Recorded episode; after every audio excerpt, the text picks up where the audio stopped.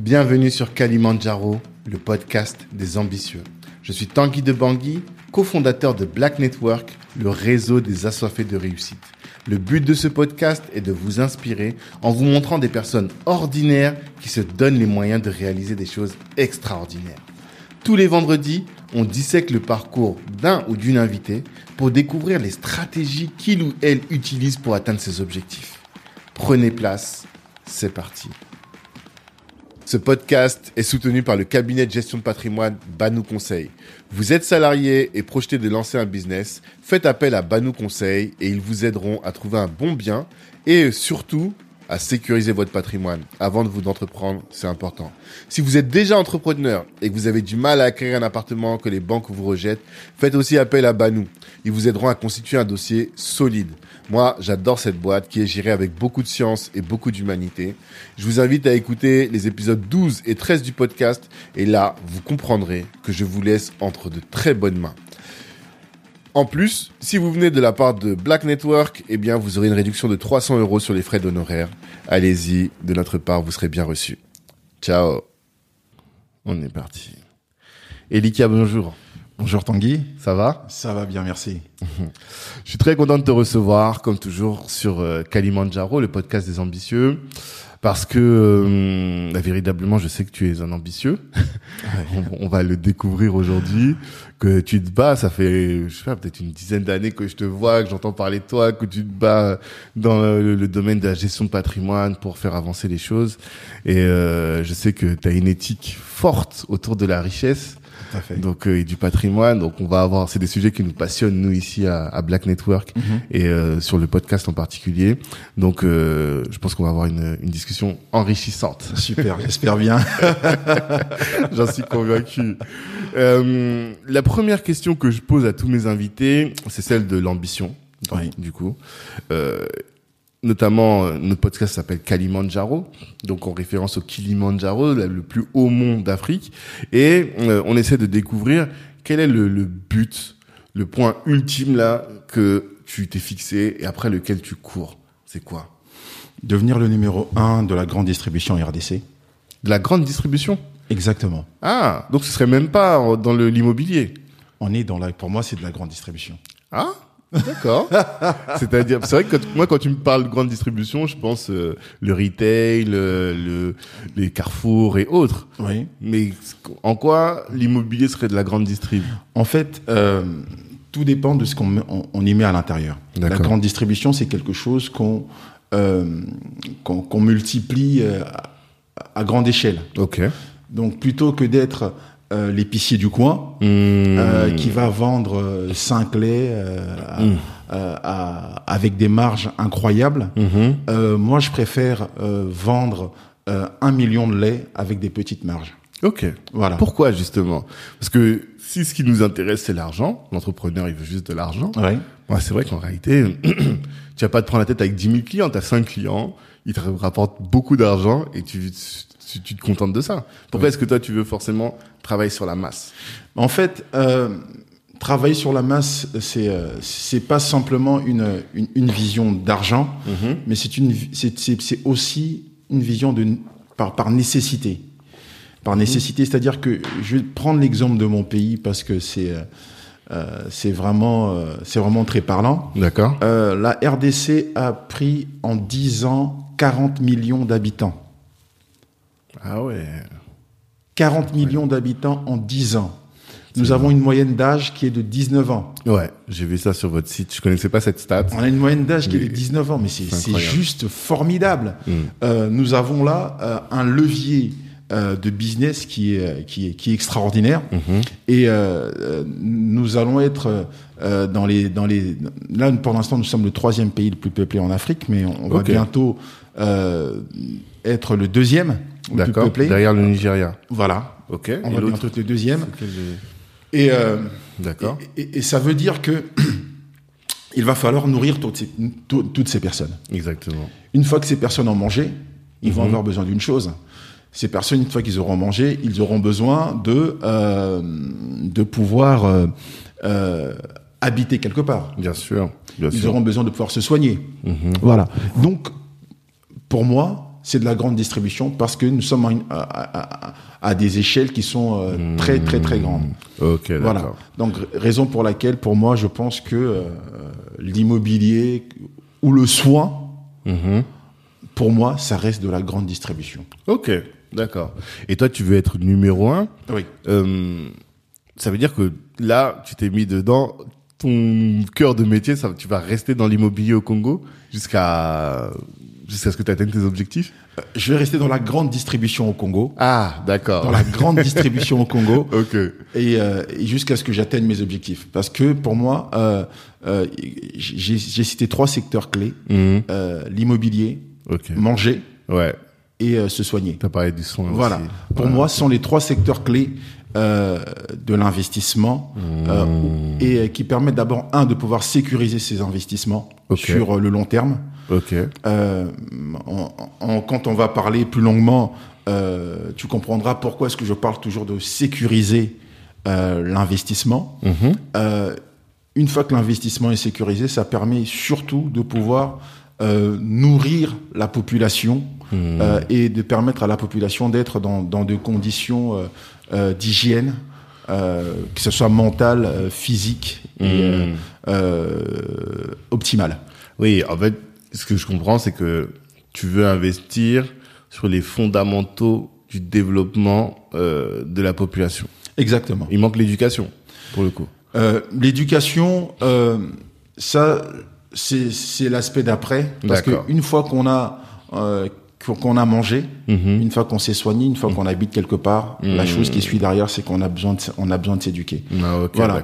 Donc c'est pour ça que je parle d'abord de ça. Mhm. Euh, une fois que ça, c'est, euh, on a commencé à mettre ces, ces choses, euh, ces bases Mhm. sur pied. Mhm. Ensuite vient l'éducation et c'est c'est- c'est pas pour rien que je suis aussi conférencier, que je fais ce genre de choses Ouais, parce que c'est c'est des choses qui me tiennent à cœur. D'accord. Et ah ouais, c'est ça qui est intéressant, c'est que dans la dans l'approche, est-ce que ça a été pensé comme ça? Parce que là, quand j'entends tout ce que tu dis, tu, c'est comme si tu avais une réflexion de te dire quels sont les besoins fondamentaux de l'humain, quels sont les besoins fondamentaux pour le développement du continent? Et voilà, parce que c'est il y a ces besoins, moi je vais me mettre dans ça, dans ça et dans ça. Comment est-ce que ta réflexion, elle est née sur ces sujets? Hum, En fait, ma réflexion est née sur ce sujet euh, vraiment par hasard. D'accord Euh, vraiment par hasard, en fait, c'est, euh, enfin, non, je ne pense pas que ce soit. Quand je dis que c'est un hasard, C'était euh, pas prévu, quoi. Ouais, voilà. Euh, c'est un hasard à mon niveau, Mhm. mais euh, je pense que il y a, euh, ce n'était un hasard que pour moi, Elikia. Mmh. Ok. Ce n'était un hasard que pour moi. Mhm. Euh, mais quand j'ai été envoyé sur Terre, j'avais en- j'ai, j'ai été envoyé sur Terre avec un but Mhm. euh, que je devais accomplir. D'accord. Et, euh, et pour moi, euh, je crois que ça fait partie des buts pour lesquels je devais venir sur Terre. Mhm. Et, euh, et je devais re- répondre à un besoin, Mhm. je devais répondre à, à- à quelque chose qui était utile Mhm. euh, pour, pour, pour, pour, pour le continent, euh, ne serait-ce que pour ma famille. Pour moi, c'est déjà très bien. Tu te sens comme un- une personne en mission. Tout à fait. Ça. Et ta mission, c'est d'assurer, de, enfin, de contribuer en tout cas, Oui. à faire en sorte que ces, ces fondamentaux-là que tu as évoqués, ils soient euh, traités, répondus, assurés à grande échelle. Tout à fait. D'accord. Tout à fait. Et, euh, et, et, et, c'est- tellement important pour moi que euh, parmi les, les, les, les nombreuses casquettes que j'ai, Mhm. euh, je suis aussi courtier en assurance. Ouais, ça Parce depuis longtemps d'ailleurs. Voilà. Depuis très longtemps. Ça fait combien de temps Ça fait six ans. Six ans Ça fait six ans que je suis courtier en assurance. Mm. Et euh, justement, c'est parce que ça fait, c'est des choses qui me tiennent à cœur. Mhm. Et, euh, et, et c'est important pour moi que de, de, de, de pouvoir pérenniser les choses. Quoi. Mmh, ok, bon, on va revenir là-dessus bien. après sur la, la partie patrimoine. Bien sûr. Euh, mais avant, comment tu te présentes alors aujourd'hui? Quand on te dit Elika Djeki, effectivement, il y a marqué conférencier sur ton LinkedIn notamment. Comment tu te présentes? En fait, Elikia Djeki est premièrement euh, un homme marié et père de sept enfants. 7. C'est ça. Père d'une multitude. Voilà. oui, c'est vrai. Euh, je, C'est je- vrai. je me présente d'abord comme ça parce que c'est, Ouais. euh, je pense que c'est d'abord ce que je suis. Fondamentalement. C'est fondamentalement ce que je suis. Mm. Et euh, pourquoi? Parce que pourquoi je parle de ça? Euh, Je je me rappelle quand j'ai quand j'ai connu ma femme. Mhm. Quand j'ai connu ma femme, euh, j'étais jeune encore à l'époque, un peu plus jeune qu'aujourd'hui. Mhm. Euh, J'avais 22 ans à peu près. Ah, Euh, ouais. d'accord. Et, euh, et quand on s'est mis ensemble, il y a quelque chose que je lui disais. À chaque fois, je lui disais, tu sais, je peux dormir par terre, Mm. mais du moment que je suis avec toi, c'est le plus important. Mm. Et, et pour moi, ça reste quelque chose qui, pour moi, est fondamental. Mhm. Euh, c'est euh, le bien-être dans la famille. D'accord. Être bien avec ma femme, être bien avec mes enfants, euh, c'est plus important que l'argent. Mhm. C'est plus important que toute autre, toute autre forme de réussite qu'on peut connaître. Mais qu'est-ce que tu appelles être bien avec ta femme, par exemple? Être bien avec ma femme, c'est que j'aime ma femme et qu'elle m'aime. Ouais. Euh, que nous puissions avoir de quoi boire, de quoi manger. ok. Euh, on, on peut dormir, on peut dormir quelque part euh, et, euh, et ça suffit. Nous sommes en bonne santé, Mhm. c'est le plus important. Parce que tout le reste, euh, c'est pas important. Euh, je parle de ça assez, assez librement parce que j'ai eu à connaître des moments très compliqués. Mhm. Euh, plus tard, après justement avec cette femme, Mhm. euh, où euh, j'ai eu à connaître la maladie. Euh, c'est pas quelque chose qui était prévu dans dans le dans mon cheminement. D'accord.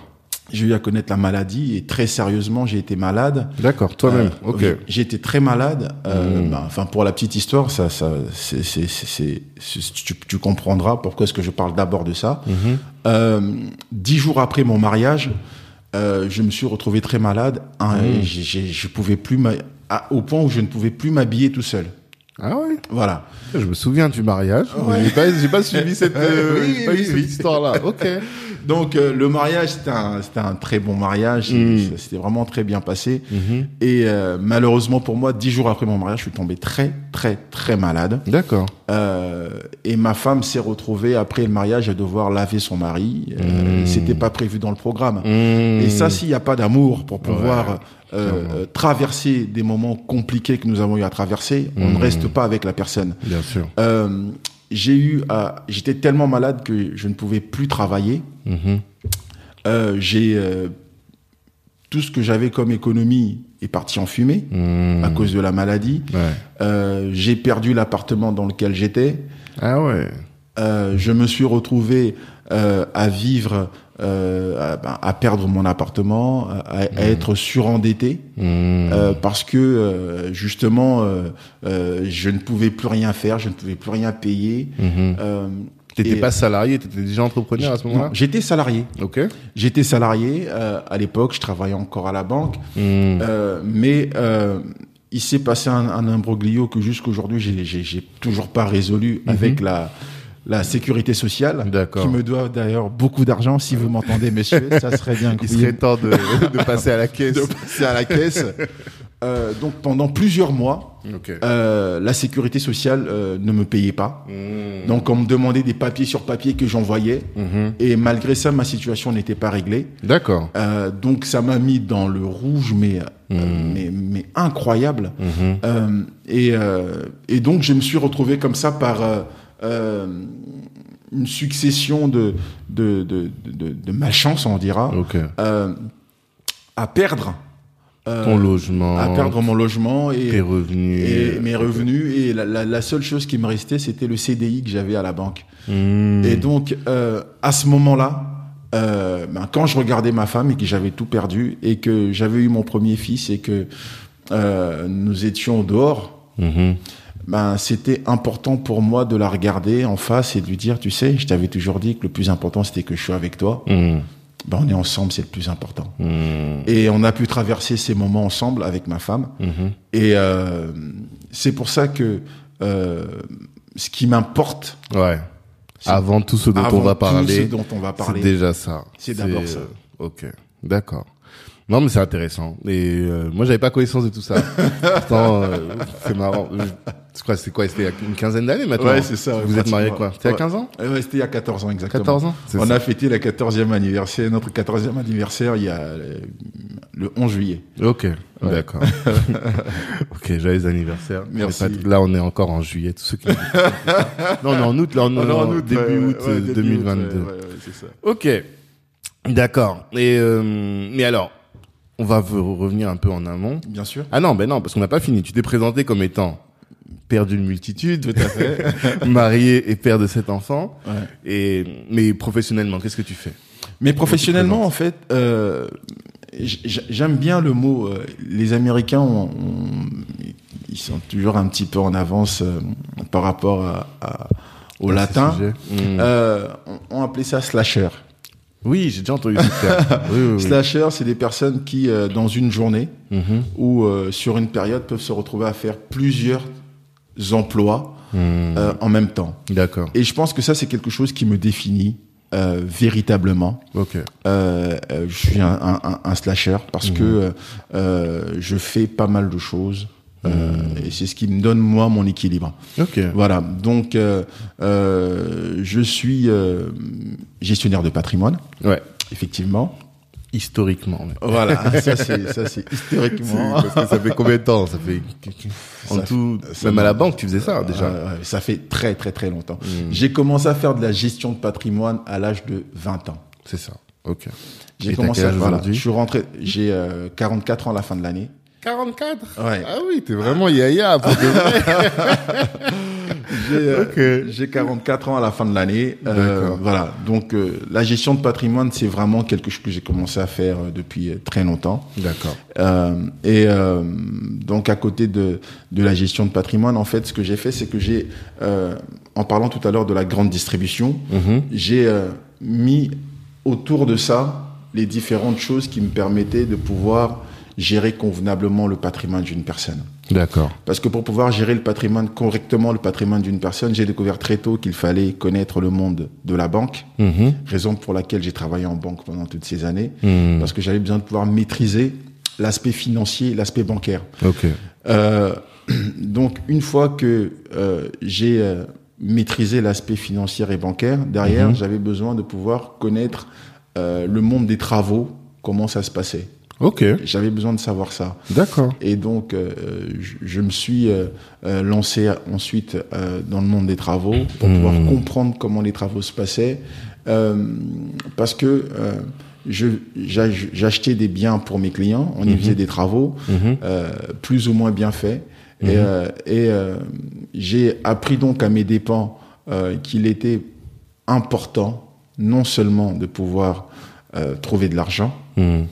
Euh, trouver les entrepreneurs qu'il fallait, Mhm. mais derrière, il fallait pouvoir connaître comment les travaux étaient exécutés. Mhm. Parce que finalement, on peut avoir monté et ficelé son dossier de façon très intéressante. Et, et d'ailleurs, pour la petite histoire, je rigole toujours quand je vois beaucoup de, de, de, de, jeunes en- entrepreneurs qui, euh, euh, sur Internet, font des... Des, euh, Des vidéos des YouTube. vidéos YouTube à succès, hein, Ouais. à succès, Même à succès. à succès, Mhm. et euh, euh, disant comment est-ce qu'il faut faire les choses, comment est-ce qu'on fait pour s'enrichir. Mhm. Mais il y, y a une chose dont ils ne parlent pas, Mhm. et ils ne peuvent pas en parler parce qu'ils ne le connaissent pas, c'est qu'il faut maîtriser les travaux. Quand on ne maîtrise pas les travaux, c'est- c'est-à-dire qu'on va bâtir euh, euh, une superbe maison, mais euh, sur, Ouais. sur des cornflakes. Ouais, ouais, ouais. Et, euh, et, et non, ça tiendra pas. Ouais, mais après, je comprends ce que tu veux dire, mais la difficulté, c'est que on peut pas tout tout faire. Parce que là, en fait, on est obligé de s'appuyer sur des personnes qui sont compétentes. Oui, tout Parce que toi, tu es là, tu te lances dans un projet. Euh, il faut que tu saches négocier avec euh, le, le, le crédit. Ouais. Tu négocies avec la banque. Ouais. Tu dois gérer ton agent immobilier parce que euh, lui, il veut prendre sa, sa commission et tu sais pas c'est toujours le meilleur. Il faut aussi que tu, tu gères tes travaux. En fait, c'est une prise de charge mentale énorme. Oui, en fait, euh, c'est- très juste ce que tu es en train de dire, euh, c'est de pouvoir s'appuyer sur des bonnes personnes. C'est ça. Euh, mais moi, je me suis rendu compte que j'ai été mis à chaque fois au pied du mur. Mhm. C'est-à-dire que j'étais obligé de m'appuyer sur... avant de m'appuyer sur une personne, je Mhm. dois moi-même être capable de pouvoir juger du travail que la personne est en train de faire. Ok. Voilà. Ensuite, je m'appuie sur la personne. Aujourd'hui, avec le recul, c'est ce que je fais. Hmm. Mais euh, ça, c'est avec le recul, Mhm. avec le nombre d'années d'expérience, avec euh, euh, tout ce que j'ai connu comme déboire. Mhm. Euh, c'est à ça que ça m'a mené. C'est de, de- de comprendre que c'est très très important de pouvoir maîtriser euh, l'apport que l'autre va, va, va Ouais, me pouvoir donner. le jauger, évaluer, être. Mais en fait, t'as pas forcément besoin de, de con- connaître les travaux euh, de manière précise, mais tu dois être en mesure de pouvoir évaluer. Oui, de pouvoir évaluer, c'est très important. Savoir si tu es face à un charlatan ou pas. Mais, euh, mais moi, mais moi aujourd'hui, euh, je, je, je, je- c'est des choses que je connais très bien. Parce que tu es un professionnel. Parce que je suis un professionnel, c'est-à-dire que euh, euh, je fais de l'assistance à la maîtrise d'ouvrage. Ok. C'est-à-dire que euh, je suis capable de pouvoir dire si euh, euh, la personne qui a, qui a fait les placos a bien travaillé ou pas. Euh, si la personne qui est venue faire l'électricité et ce qu'il a fait tient la route ou pas. Je suis capable de pouvoir parler avec un architecte. D'accord. Je suis capable de pouvoir remettre en cause le travail d'un bureau d'études. Euh, Mais ça, tu l'as fait dans quel cadre? Parce que au début, j'ai bien compris, pour comprendre, t'es dans le, t'es à la banque. Oui. Forcément, là, t'as une question, t'as une vision de la gestion du patrimoine. exactement. et euh, des bons produits à mettre en place. Voilà. Après, euh, j'imagine tu as fait un peu d'immobilier, mais pour la conduite des travaux, quelle, quelle activité t'a permis de maîtriser En fait, euh, c'est- c'est c'est c'est euh, c'est toujours dans la gestion de patrimoine. En fait, ce qui s'est passé, c'est que euh, j'ai compris très vite euh, que les banques, euh, excusez-moi, monsieur les banquiers, euh, étaient des charlatans. C'est-à-dire je, je- je l'assume à 100%. en quoi C'est-à-dire que euh, un banquier, euh, je, je prends l'exemple, la banque Tartampion euh, vend ses produits et il ne pourra vendre que ses produits. Quand bien même il sait que la banque d'en face a les meilleurs produits, Mmh. a des produits qui sont beaucoup plus intéressants, Ouais. et la personne qui est en face de vous se prétend être un gestionnaire de patrimoine, Mmh. quelqu'un qui travaille pour votre bien. Ouais, Alors que non, Non, il là, travaille pour le il bien de la travaille banque. pour le bien de la banque. c'est clair. Donc pour moi, euh, déjà pour moi ça, ça pose un problème. Mmh. Euh, dans une banque, il ne peut pas avoir de gestionnaire de patrimoine. Ça, ça n'engage que moi. Une banque ne peut pas avoir un gestionnaire de patrimoine parce que le gestionnaire de patrimoine doit avoir une certaine partialité et travailler pour son client. Mmh. Or, les banques ne travaillent pas pour les clients. Mmh. Ils travaillent pour le bien de leurs actionnaires. Mais le, le, le gestionnaire de patrimoine, on peut imaginer que il aura des meilleures peu- des meilleures conditions financières s'il t'amène vers tel vers tel euh, tel ou tel Ah euh, oui, c'est sûr qu'il va avoir des meilleures conditions financières pour lui. On est pour d'accord. lui aussi. Mais pour lui, mais pas pour toi. Alors, ouais, mais même le gestionnaire de patrimoine indépendant aussi. oui, Il, va, fait, il peut signer des deals avec euh, des partenaires pour faire et du coup il sera pas forcément euh, Mais- euh, dans l'intérêt du client. je vais m'expliquer. Ok. Et, et ça, justement, c'est ça qui va être intéressant dans notre discussion. Mhm. Euh, je vais, et, et moi, j'aime bien parler de, de faits. Ouais, Parce qu'en fait, moi, ce sont les faits qui m'ont conduit à, à- faire les choses d'une certaine façon. d'accord. Je n'avais pas un plan de carrière tracé, je ferais ci, Mhm. ça, ça, ça, ça, absolument pas. Mais par contre, les, euh, les, euh, les, euh, les histoires, les, les difficultés que j'ai rencontrées Mhm. m'ont permis de pouvoir rebon- rebondir et de savoir dans quel, dans quel sens il fallait que je puisse euh, faire les choses. D'accord. Alors, euh, pour la petite histoire, euh, j'avais euh, 17 ans. Mhm. J'avais 17 ans et à 17 ans, euh, j'ai emmené un petit cousin euh, que j'avais euh, aller faire un test sur euh, dans un club de football à Amiens parce que j'habitais à Amiens à l'époque. D'accord. Euh, donc je l'emmène, je lui explique comment ce qu'il fallait qu'il joue, je lui dis exactement ce qu'il fallait qu'il fasse. Euh, je lui dis, tu sais, euh, là tu viens faire un test de foot, euh, tout le monde va vouloir euh, dribbler Mhm. parce que c'est comme ça, on veut se faire voir. Exactement. Je lui dis, écoute, va falloir que tu fasses différemment des autres. Mhm. Toi, dès que tu auras le ballon, tu fais une passe. Je t'interdis de dribbler. T'as compris? Il me dit, ok, je lui dis, ok. Parce que si tu fais ça, on verra que toi. Tandis que tout le monde dribble, on va pas les voir.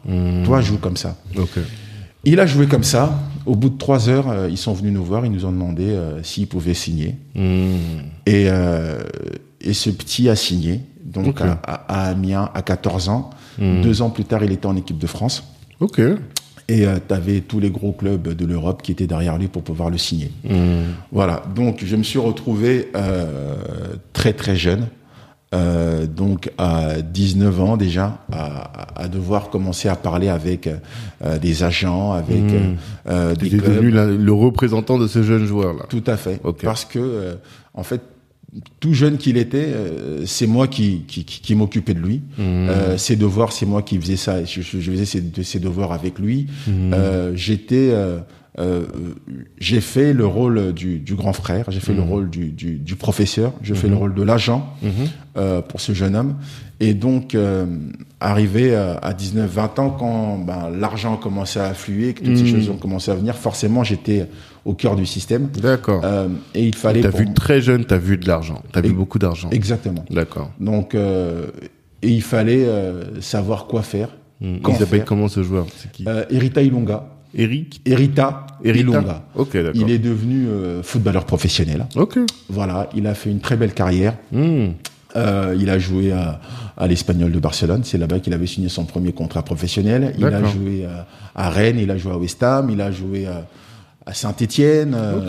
il, a, il a une très belle carrière. D'accord. Euh, euh, capitaine de notre équipe nationale Hmm. en RDC Au Congo Ok. au Congo. Et euh, aujourd'hui, il est euh, euh, membre de la FIFA Hmm. et euh, président de la FIF Pro, euh, de la non, de la de l'UFC, qui est membre de la FIF Pro. Et Mhm. l'UFC, c'est l'Union des footballeurs congolais. Ok. Voilà, donc c'est le pendant de, de, de la fédération française euh, La congolaise FFF. de foot. Voilà. Donc euh, Ouais. Hmm. et donc euh, eux euh, travaillent pour le bien des, des, des footballeurs. quoi. Ok. Voilà. D'accord. Donc il a fait une belle carrière. Et toi, t'étais là depuis tout petit. Qu'est-ce que ça J'imagine quand tu nous as cité ça, c'est parce que tout de suite t'as vu les requins venir vers lui. parce que Eh c'est oui, ça, eh comme ça que ça eh oui. fonctionne. Et oui, exactement. Donc tout de suite, en fait, euh, j'ai vu des personnes qui sont venues Mhm. euh, nous proposer des produits Mhm. euh, qui étaient à chaque fois des produits super intéressants pour, soi-disant pour nous. Euh, mais en fait, il a fallu que moi, je puisse me renseigner sur chaque produit qui venait présenter. Hmm. Voilà. Donc, euh, ils arrivaient, euh, ces gens, euh, à l'époque, c'était la loi Robien. Ouais. Par exemple, ils nous présentaient des produits d'Eurobien, voilà ce qu'il y a, voilà, il faut faire comme ci, comme ci, comme ça. Mais quand je regardais concrètement à l'intérieur de ces produits, pour moi, c'était du vent. Hmm. Parce que on, achetait des biens et les biens qu'on achetait, en- la rentabilité n'était pas derrière. Il n'y avait pas une, rent- une vraie rentabilité derrière. Ouais. Donc, je ne trouvais pas ça intéressant. D'accord. Donc, effectivement, à chaque fois, je, je- je disais donc à, à- à- à mon cousin, non, écoute, non, ça, c'est pas intéressant, ça, c'est pas intéressant. Mhm. Et, euh, et, et, et- et c'est comme ça, en fait, que je, je me suis rendu compte que, ben, et les, les gestionnaires de patrimoine qu'on venait rencontrer, ben, pff, les indépendants, ben, ben non. C'était Euh, pas mieux. Ok. C'était pas mieux, ce qu'ils Mhm. étaient en train de nous proposer réellement. Mhm. Et les, dans les banques, et les banquiers aussi nous proposaient c'était des, des produits qui n'étaient pas intéressants. Je vais prendre un exemple précis. Mhm. Euh, il y a des produits, par exemple, euh, qu'on qu'on appelle euh, dans la gestion de patrimoine des produits de défiscalisation qui sont euh, des produits Malraux. Malraux. Malraux, ce sont des, c'est- c'est c'est- c'est des produits, c'est ou Malraux ou euh, des monuments historiques. Euh, voilà. Ok. Donc en fait, euh, euh, en gros, j'achète une maison euh, classée historique Ouais. et euh, classée. Donc et, et ces maisons-là, il faut y faire des travaux. Hmm. Donc, euh, euh, et par, sur les montants des travaux, c'est le montant de défiscalisation que moi je vais obtenir de la part de l'État. Ouais. Voilà. Donc Xavier Niel a fait à Station F. Je sais pas si t'as suivi, mais non. il a fait ça. Ça, D'accord. C'est une ancienne gare, la Halle Fraissinet. Ok. Et donc, euh, comme c'est une ancienne gare, c'est un monument historique. Très bien. Lui, il a tout réhabilité pour Ouais. en faire Station F. Voilà. Mais ça a été défiscalisé. C'est surtout une opération fiscale. Quoi. Exactement. bah, c'est- mais c'est c'est exactement ça le, le, le- le but. Et Mm. donc, euh, du coup, derrière, qu'est-ce qui se passe? Ça fait que, euh, donc là, je vais parler directement chiffres pour qu'on Mhm. puisse comprendre ce que c'est. Hmm. Euh, une personne va acheter un bien à 200 000, va Ouais. faire 400 000 euros de travaux. Ouais. Donc au total, ça va lui coûter 600 000. Mhm. Et les 600 000 euros de travaux, de, de, enfin, de, de, au total d'enveloppe, que- oui. d'enveloppe que ça lui coûtera, il aura 15, 20 ans pour pouvoir les rembourser. Lui va défiscaliser 400 000 euros. Effectivement, Mm. eux sont très contents parce que sur les 2-3 ans, il va, dé- dé- il va euh, économiser ces 400 000. Mhm. Mais le souci, c'est que les, les 400 000 qu'il a économisés, qu'- enfin, qu'il n'a pas payé Mm. aux impôts, Mhm. derrière, il y a un crédit. Mhm. Et ce crédit, il faudra le payer. Ouais. Or, ce bien, en réalité, ne vaut pas 600 000. Ah, bah oui. Ce bien, en réalité, en vaut vaut 200 000. 250, Mhm, mhm, 280. mhm. Donc, on se retrouve avec un footballeur qui va se retrouver à la fin De sa euh, carrière. de sa carrière avec un crédit euh, encore sur ce fameux bien qui n'est pas terminé. Ouais, parce que la carrière, elle dure pas 30 ans. Exactement. Alors que le crédit, lui, il est sur 25 Eh ans. oui, quoi. le crédit, le crédit va durer. Mm. Et donc, il se retrouve avec un bien euh, euh, où euh, il paye euh, 3000 euros par mois Mm. de, de, De crédit. crédit, Mm. alors qu'en face, il n'a que 1000 euros de loyer. Ouais. Donc, c'est quelque chose qui est complètement aberrant, que, les, que les gens achètent euh, parce qu'on leur fait miroiter sur le moment de pouvoir économiser 400 000 euros. Mhm. Mais le problème, c'est que derrière, ça suit pas. C'est ça. Et voilà. En fait, c'est un, un problème pour les personnes qui n'ont pas une, une- la certitude d'avoir des revenus élevés sur le long terme. C'est Exactement. ça. Parce que quelqu'un qui, tu sais qu'il a, il a, il a beaucoup de patrimoine et lui, ça va pas, pas poser problème. Mais un footballeur, et c'est Fernand Lopez qui m'expliquait ça, il me dit, lui, c'est le, le coach de UFC, là, je sais pas si tu vois qui c'est. Bref, en Ouais, tout cas, lui, ouais. il s'occupe donc de, de ses combattants et il Mhm. dit, mon but, c'est, vu que la carrière d'un sportif, elle est très courte, Ouais. il faut que sur cette période très courte, il maximise le gain. Et Exactement. c'est pas euh, une réflexion très long-termiste en fait, Mhm. tu vois. Et là, donc ce que tu dis, c'est ça, c'est qu'on leur propose des projets et des, des, des produits qui ont vocation à durer sur le long terme, Mhm. alors que eux, c'est des personnes qui doivent, euh, qui ont beaucoup d'argent, mais sur 15 ans max, quoi. Exactement. Et donc, le but du jeu, c'est de pouvoir travailler très rapidement Hmm. sur, sur, des, sur des courtes périodes Mhm. euh, pour pouvoir les aider réellement à pouvoir euh, mettre des choses sur le long terme. Mais alors, là, quand même, je dois t'arrêter. Ouais. T'avais quel âge? T'avais 20 ans, tout au plus. Ouais. Comment, à quel moment t'as réfléchi à tout ça? À quel moment t'as as eu conscience que eh, là où on est en train de t'emmener là, tu vois, quel était les, qu'est-ce qui a fait que t'as pu réfléchir, penser comme ça? N'importe qui se serait dit, oh, 400 000 euros d'économie, Ah, c'est top, va signe mon frère. Tu vois? Non, d'où ça devient ça? En fait, euh, ça, je pense que euh, c'est euh, c'est dû à mon histoire. On y vient. C'est à mon histoire. Euh, J'ai commencé ma vie professionnelle à 6 ans. 6 ans? Oui. Ok. J'ai commencé ma vie professionnelle à 6 ans. Euh, j'ai eu la chance de naître euh, dans une bonne famille. Mhm. Certains diront que j'avais une cuillère en argent dans la bouche. Ah, d'accord. Donc, je suis bien né. Mhm, C'est-à-dire? Euh, mon père euh, était directeur euh, à l'Air- Zahir, l'équivalent de l'Air France. Ok. Donc, euh, il gagnait très très très très bien sa vie. Hmm. Euh, m- ma mère euh, était fille de préfet. Hmm. Euh, son père était préfet et ce monsieur était millionnaire. Ok. Euh, pas en français, enfin en franc français Hmm, à l'époque. Ok. Ce monsieur était un millionnaire. Mhm. Euh, mon arrière-grand-père était euh, l'une des personnes les plus riches du Congo. Ok. Euh, C'était un, un grand commerçant. Hmm. Euh, il avait des, des centres commerciaux déjà dans les années 20-30. Ok. Et donc, et il avait des, des, des grands camions qui faisaient le tour de l'Afrique pour aller acheter à gauche et à droite et ramener euh, des euh, et ramener des biens. Ok. Et donc euh, ça, c'est quand même là, là où je suis né. Hmm. Et, euh, et euh, donc, euh, je disais, à 6 ans, j'ai commencé ma vie professionnelle. Pourquoi? Parce que quand j'allais euh, j'avais fini l'éc- l'école et que de temps en temps, je partais chez ma grand-mère, Mhm. euh, donc la mère de, de ma mère. Ok. La femme du ma- préfet alors. Non, l'ex-femme du préfet. Ah, c'est c'est important de le préciser. d'accord. L'ex-femme du préfet. oui, parce que le préfet aimait bien les jeunes. Ah, ça, on connaît ce genre d'histoire. On va pas s'apesantir là-dessus. Voilà. Le Mais nos tontons, aimait nos bien les papis, jeunes et donc euh, ma grand-mère s'est retrouvée à, à, à, à vendre donc au marché. Ok, d'accord. Et quand je partais, à chaque fois que je partais voir euh, ma grand-mère, Hmm. euh, la, la première chose que je faisais, c'était aller au marché la rejoindre. Hmm. Et euh, quand j'arrivais au marché, je disais, est-ce que je peux vendre avec toi? Elle me disait, bah, bien sûr, vas-y, tu peux. Hmm, Formation. Et euh, la première fois que j'ai comme je, me suis mis à vendre avec elle, euh, donc j'avais 6 ans Mhm. et euh, je, suis arrivé en fin de journée, il est- devait être à peu près 16 heures Mhm. et euh, donc étant donné qu'à 18 heures il commence déjà à faire un petit peu noir en Afrique, donc le marché se termine. Le premier jour, j'ai fait un plus gros chiffre d'affaires que ce qu'elle avait fait sur toute la journée en deux heures. D'accord. Pourquoi Parce que tu criais. euh, C'est quoi ton. Vous vendiez quoi déjà On, on vendait, on vendait du poisson, Ok. euh, du poisson, on vendait euh, des légumes, tout ce qui est Mhm. produits maraîchers. Ok. Euh, et euh, Et t'étais le petit là qui est devant et qui crie poisson, poisson. donc, je, je ne faisais pas que crier, mais derrière, il fallait euh, euh, savoir euh, négocier. Ah, Il d'accord. fallait négocier avec les clients. Ok, Et, euh, d'accord. et, et très vite, en fait, euh, j'avais euh, j'avais l'art de la négociation. Ok.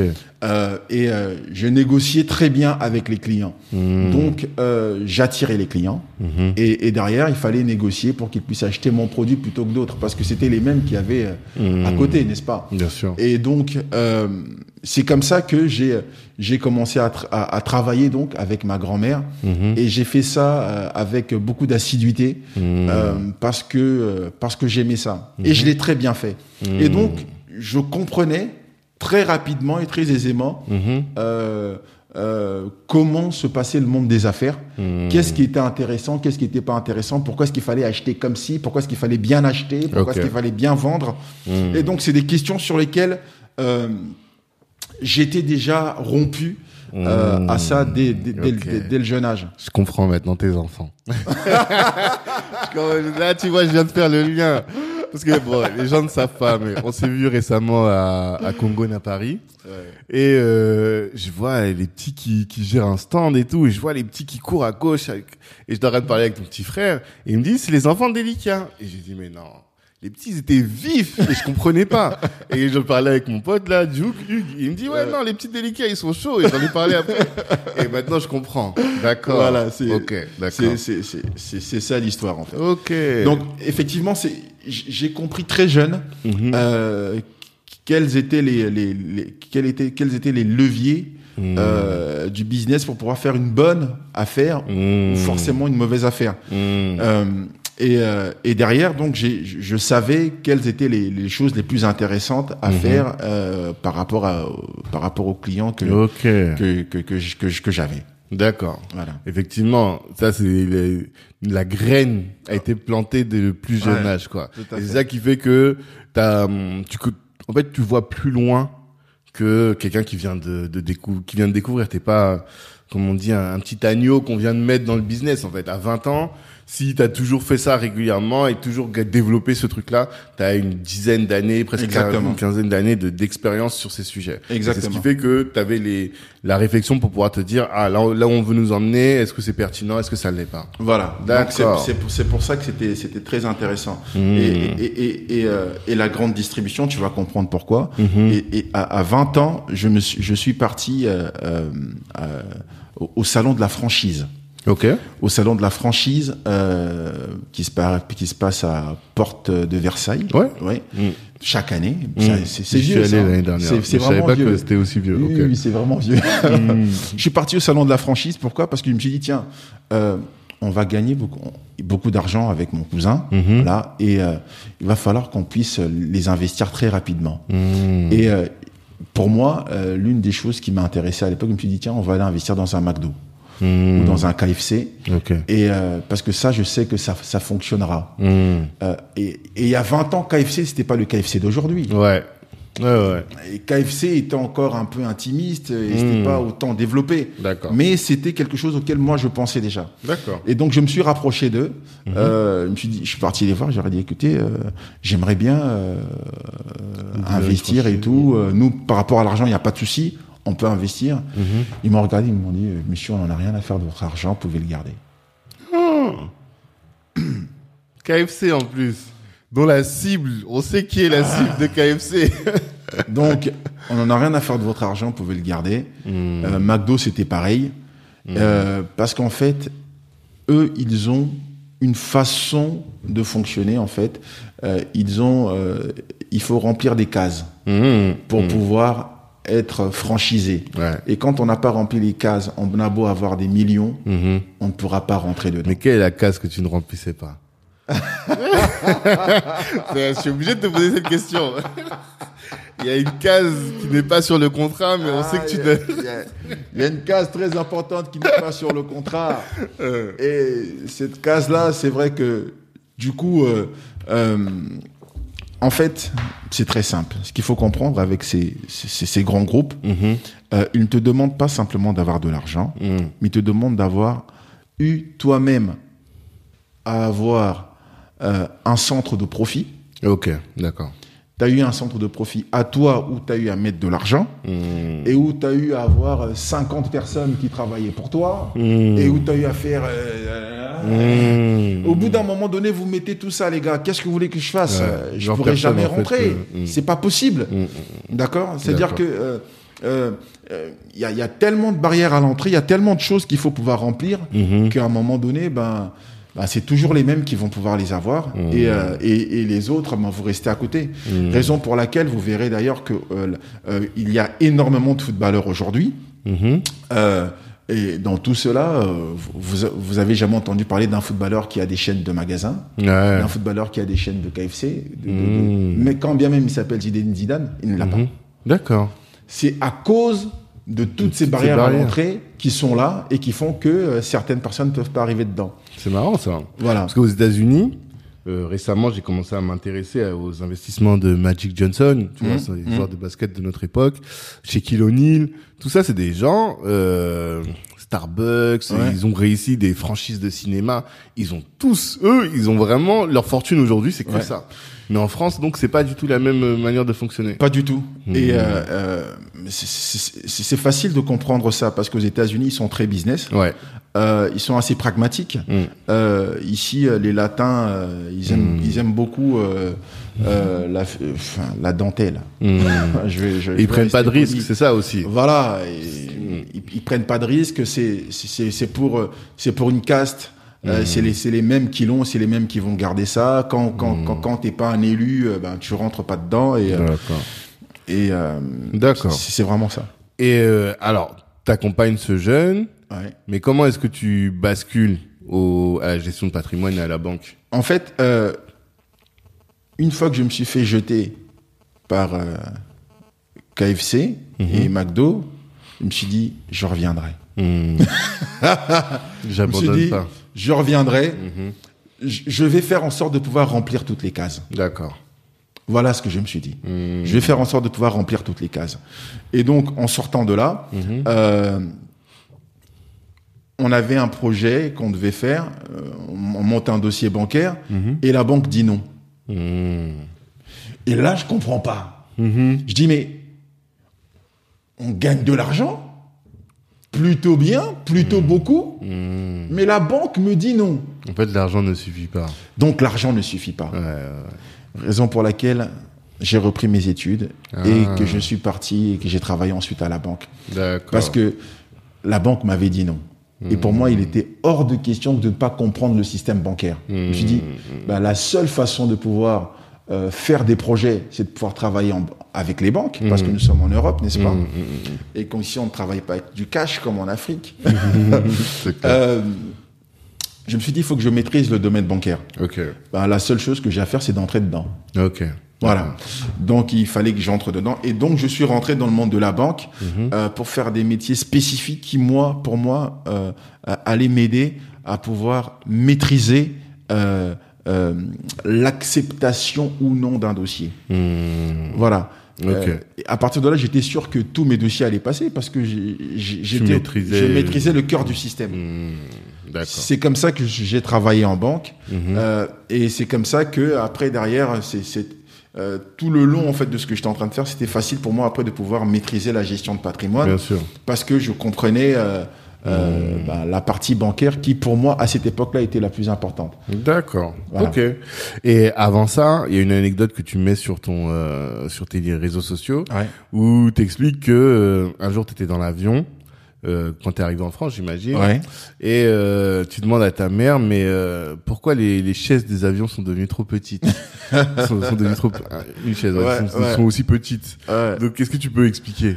Ouais, en fait, euh, comme j'expliquais tout à l'heure, euh, la- le malheureux, c'était plutôt mon petit frère. Ouais, qui lui a pas connu tout ça. C'était, c'était, en fait, c'est, c'est lui qui a posé la question. Ah, le malheureux, d'accord. Ok, d'accord. c'est lui qui a pris le taquet de ma mère. Parce qu'il lui a mis en face que les choses ont changé. que il lui les a choses rappelé que avaient les choses ont changé. Euh, en fait, euh, mon père, comme je, l'expliquais tout à l'heure, était directeur de, de l'Air Zahir. Hmm. Et donc, euh, depuis que j'étais né, donc, euh, jusqu'à mes 10 ans, Mm. euh, date où est, est mort mon père, d'ailleurs. Euh, pour la petite histoire, il est mort le jour de mes 10 ans. D'accord. Voilà, ça fait partie des choses qui m'ont marqué dans la vie, ça. J'imagine. Et en fait, je suis né et j'ai grandi en ne connaissant que la première classe. Donc, euh, moi, quand je passais, étant un peu plus vieux, effectivement, je, je voyais que euh, de l'autre côté, il y avait aussi de la place. Hmm. Mais mon petit frère, le malheureux, Ouais.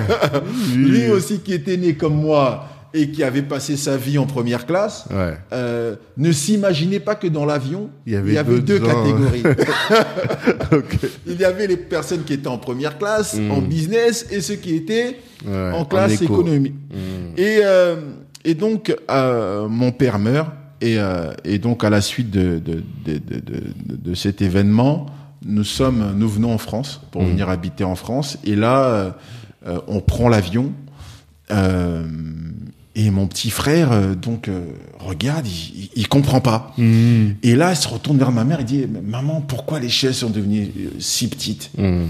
Et là, ma mère regarde et dit, bah non, c'est pas les chaises qui sont devenues trop petites, c'est ton père qui n'est plus là. Ah. C'est ton père qui est mort. Mhm. C'est nous qui avons changé De, standing. de standing. Hmm. C'est nous qui ne sommes plus à la place où on était. Hmm. Et euh, effectivement, cette histoire, ça m'a marqué. Ben oui. Cette histoire, ça m'a marqué. J'imagine que ça t'a marqué, encore, on va beaucoup parler de ça, je pense, Ouais. mais ça t'a marqué sur euh, le fait qu'on puisse, que la vie change comme Ouais. ça, que on n'est pas toujours au top niveau, Mhm. et aussi, et donc ça t'a appris à sécuriser le patrimoine. En tout, Tout cas, ça t'a alerté sur la nécessité de sécurité, sécuriser le patrimoine, Ouais, et aussi, bon, je reviens encore sur cette question de generational wealth, dans le sens où tu parles tellement de la de la hum, transmission aux enfants, de l'éducation financière que tu transmets aux enfants, Mhm. parce que tu te dis peut-être, mais là je fais peut-être de la psychologie de comptoir, mais ça me paraît un peu évident de dire que tout peut s'arrêter quoi. Du jour au lendemain, je peux disparaître, mais qu'est-ce qui va advenir de ma famille? Ouais. C'est ça. ouais. Parce que, euh, en fait, j'ai j'ai compris que euh, au-delà de de d'abord, il faut qu'on s'arrête sur le mot patrimoine. Mhm. Patrimoine veut dire l'héritage du père. Et, euh, et moi, je dis héritage de la mère. Ouais, il y a des gens qui parlent de matrimoine. Hein. Oui. C'est ton côté féministe. il faut qu'on parle aussi, tu. Et moi, je dis aussi, oui, héritage du père, effectivement, mais il y a aussi l'héritage de la mère. Euh, c'est c'est très important de mettre ça parce que euh, l'Afrique de base, nous sommes une société matriarcale. Tout à fait. Et l'héritage de la mère, c'est très important de parler de ça. Donc, qu'est-ce que je donne à mon enfant Mhm. Euh, La première chose que je donne à mon enfant, euh, c'est quelque chose que je lui donne sans, sans même le vouloir. Parce que je fais un enfant, je vais lui donner, euh, la- dans son ADN, il va recevoir peut-être de mes cheveux, peut-être de ma Mmh, taille, peut-être de mmh. mes dents. Il va avoir euh, la- une- des aspects physiques que je vais lui léguer. Ouais. Voilà. Donc ça, c'est la première chose qu'il aura de moi et de sa mère. Mhm. Mais ça sera pas que de moi et de sa mère, ça sera aussi des aïeux et des bisaïeux, des trisaïeux qu'il y a eu avant. Euh, qu'il va qu'il qu'il va hériter de toutes ces choses, de toutes ces, de, de l'héritage physique. Mais cet héritage ne va pas être que physique, mais on va même avoir une euh, euh, de l'héritage spirituel.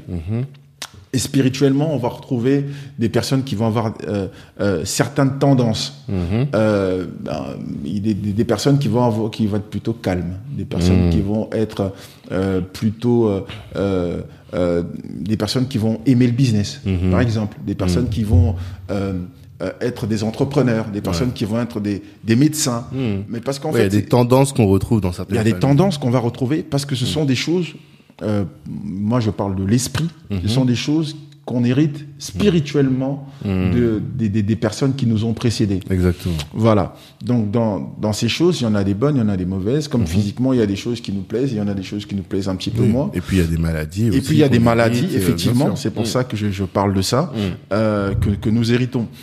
Donc ça, c'est la partie entre guillemets où euh, On n'a pas le contrôle. on n'a pas le contrôle. Ouais. Mais après, il va y avoir une partie où on, on commence à avoir le contrôle. Et, euh, et, et dans, dans, dans, là où j'ai le contrôle, j'ai compris que en termes de, de classification, la, la, la chose numéro un qu'il faut que mes enfants puissent avoir, c'est ce que tu as dit tout à l'heure, le mindset. Mm. Euh, C'est-à-dire avoir la bonne mentalité, parce qu'en ayant la bonne mentalité, ils vont pouvoir traverser tout ce qu'ils rencontreront dans la vie. Tout à fait. Euh, le plus important, c'est pas d'avoir l'argent, mais le plus important, c'est d'avoir la bonne mentalité. Quand on a la bonne mentalité, on peut perdre, mais on saura que c'est, on saura comment se relever. On peut ne pas avoir, on saura comment travailler pour pouvoir l'avoir. Et donc, pour moi, c'est la première chose à mettre en place, c'est la mentalité. Mais la mentalité, effectivement, après c'est un terme qui est large. Il y a plein de de, de mentalités différentes. Euh, moi, une fable de La Fontaine que j'adore, qui est euh, le laboureur et ses enfants. Quand il apprend, il dit à ses enfants allez, euh, il y a un trésor qui est caché dans le dans, dans mon jardin ou dans mon terrain, et il faut que vous vous, vous bêchiez, vous bêchiez, vous allez trouver le trésor. Et eux, ils ont bêché, ils ont pêché, ils ont bêché, ils ont jamais trouvé de trésor. Mais ils ont tellement travaillé la terre que la terre a produit beaucoup de, de, de semences, enfin beaucoup de, de, de- de légumes, beaucoup Ouais. de, elle a beaucoup produit. Et la, la morale, c'est il a appris avant sa mort à ses enfants que le travail est un trésor. Donc là, c'est enseigner le, les valeurs travail. Mais est-ce qu'il y a d'autres choses que tu leur enseignes? Euh, enseigner les valeurs travail, c'est une chose. Euh, enseigner euh, la, la, le respect. Le respect parce que euh, effectivement tout peut changer. Euh, J'avais, euh, comme je disais tout à l'heure, je vivais très bien pendant que mon père était en vie. Euh, J'avais moi toujours une mentalité, j'étais plutôt ouvert. Mais ma grande sœur était plutôt une chippie. D'accord. Elle était plutôt une chippie. et, euh, voilà, c'est Parce qu'elle avait tout, c'est Voilà, ça c'est vraiment la, la caricature de la de, de la fi- des, des filles qu'on voit dans, dans Beverly Hills à D'accord. l'époque. Je vois. voilà, et euh, c'est vraiment la caricature quoi. Mm. C'est euh, mais assez méprisante, prend les gens de haut et Mm. tout. Et c'est comme ça qu'elle était, même avec les gens de la famille euh, qui avaient moins que nous, d'accord? Mm. D'accord. Et, et, et, et, et, et à la mort de notre père, euh, ben, elle, a eu, elle a eu le retour du bâton Ouais, bien sûr. par rapport à la mentalité qu'elle avait. Mm. Et moi, par rapport à après la mort de notre père, j'ai eu le retour du bâton, mais positivement, Mm. parce que j'étais quelqu'un d'affable, plutôt gentil, qui respectait les gens, et, et j'étais pas méprisant spécifiquement par rapport aux gens. Donc, moi, ça fait partie des choses que je que j'enseigne à mes enfants, parce que si demain je ne suis pas là, euh, les gens qui resteront avec eux resteront bien avec eux, Ouais. parce que les enfants auront une bonne éducation, Mm. euh, auront toujours été bien, auront toujours été respectueux des gens. Mhm. Et euh, demain, peut-être que quelqu'un aidera mon enfant Mm. parce que j'aurai été correct avec lui, parce que mon enfant sera correct. Mais concrètement, comment tu, tu transmets tout ça? Parce que alors, il y a deux sujets. Ouais. Surtout quand on a sept. c'est ça demande moi j'en ai que trois déjà et je vois ce que ça demande. Ouais. Si tu multiplies par 2 plus 1, tu vois, c'est concrètement, qu'est-ce quelles sont les règles, par exemple, que tu donnes à tes enfants pour être, euh, pour t'assurer qu'ils soient respectueux, pour t'assurer qu'ils aient de la considération. Parce que ça, en plus, c'est difficile. C'est des valeurs que tu Mhm. transmets. Mhm. C'est pas euh, en disant, bah si, peut-être c'est en disant bonjour. Enfin, voilà. Comment est-ce que toi tu le fais concrètement? J'aime bien ce que tu viens de dire en disant bonjour. Ouais. Euh, Des choses comme ça. Aujourd'hui, on, on- on- dans notre société, on rencontre des personnes qui ne savent pas dire bonjour. Tout à fait. Euh, pour la simple bonne raison que ces personnes-là n'ont pas apprises. Mm. Donc, comme on ne leur a pas apprises, forcément, elles sont incapables de pouvoir répéter ces choses-là. Mm. Euh, moi, euh, mes enfants, euh, je, quand ils sont nés, ils ont commencé à grandir, je leur disais bonjour. Mm. Pour qu'ils sachent qu'il faut dire bonjour. Ok. Je leur ai dit bonjour. Et avant que, quand j'ai, ils ont- il a commencé à, j'ai commencé à faire des bêtises avec mes enfants, Mhm. parce que je suis un homme, n'est-ce pas? J'ai appris très tôt qu'il fallait demander pardon à l'enfant. Mm. Et pour la petite histoire, euh, ma femme était enceinte avec tous les problèmes que j'ai racontés au début. Mhm. Euh, j'étais vraiment très, du coup j'étais renfermé. Elle était enceinte, je parlais même pas à l'enfant. Mm. Euh, j'étais très dur euh, et et donc l'enfant réagissait dans le ventre quand il y avait d'autres personnes qui venaient parler à ma femme et, et qui venaient lui parler. Mais Ah, dès mais que toi, il j'arrivais, réagissait pas. il arrêtait de bouger. Ah. Il ne faisait plus rien. D'accord. Bon, pff, allez, j'en avais rien à faire. C'est qu'un bébé, il va accepter. Et dans le ventre, euh, en plus, euh, qu'est-ce que j'en ai à faire Euh, euh, euh, euh, Voilà, j'étais vraiment pas très bien. Et, euh, et un jour, je fais un rêve. et, et dans ce rêve, je vois mon enfant à, à 8 mois. Et euh, il était dans son coin, j'étais dans mon coin. On n'était absolument pas proches. Mm. Pardon. On n'était absolument pas proches. Et là, je comprends que euh, je n'avais pas l'attitude qu'il fallait par rapport à cet enfant. Ok, je comprends. Et donc, ce que j'ai fait, je suis venu, je me suis rapproché du ventre de ma femme, j'ai raconté le, rê- le- le- le rêve à ma femme, et j'ai parlé à mon enfant qui était dans le ventre. Je lui ai dit, écoute, excuse-moi, excuse papa, j'ai eu plein de problèmes, tout ça et tout, je suis pas très bien. Excuse-moi, je, je ferai plus ça. Pardonne-moi. Quand j'ai fait ça, l'enfant a commencé à bouger dans le ventre. Mm. Ouais, t'as rétabli Et la connexion. J'ai. Hmm. rétabli la connexion avec cet enfant. Et à partir du moment où la con- connexion était rétablie avec, avec cet enfant, à chaque fois que je venais lui parler, l'enfant bougeait dans le ventre. Hmm. Et donc, j'ai appris comme ça, très tôt, que en, en- en tant que parent, euh, la meilleure éducation que nous puissions donner, c'est que nous-mêmes, nous puissions faire les choses. Et les enfants exemple, vont... prêcher par l'exemple. Exactement. Tout à fait. Et donc, euh, c'est comme ça que j'ai- commencé, j'ai appris aussi à mes enfants à demander pardon, parce que moi-même, je leur demande pardon euh, quand je fais mal les choses. Mm. Excusez-moi, là, franchement, je pense que j'ai très mal fait les choses. J'ai commencé à le faire dès le ventre, et j'ai continué de le faire. Et ça fait partie des choses qui, moi, en tout cas, m'aident. Euh, et euh, par, avec mes enfants, j'essaye vraiment de leur prêcher plus par mon exemple, Mm. par ma façon de faire, Mm-hmm. que à, à- à trop parler. Mm. Trop parler, dire trop de choses. Oui. Non. Ok. Parler, c'est bien, mais quand ils te voient faire, c'est dix mieux. fois mieux. On est d'accord. Et mais alors sur les aspects business, c'est là où c'est plus compliqué parce que bien souvent. Bah, quand papa fait du business, papa part. Ouais. Alors aujourd'hui, c'est vrai qu'on passe une grosse partie de notre temps sur Zoom, donc Mhm. les enfants entendent. Mais euh, c'est beaucoup quelque chose qui se fait en dehors de la maison. Comment est-ce que tu fais pour leur transmettre des valeurs liées au business alors? Euh, en fait, parce que pour moi, en fait, le business, c'est euh, quelque chose d'inné. Mhm.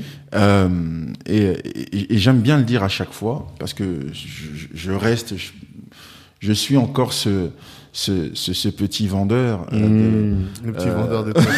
de, de poissons, n'est-ce pas C'est quoi le nom du marché où tu vendais Ça, Je vais le mettre dans la description du podcast.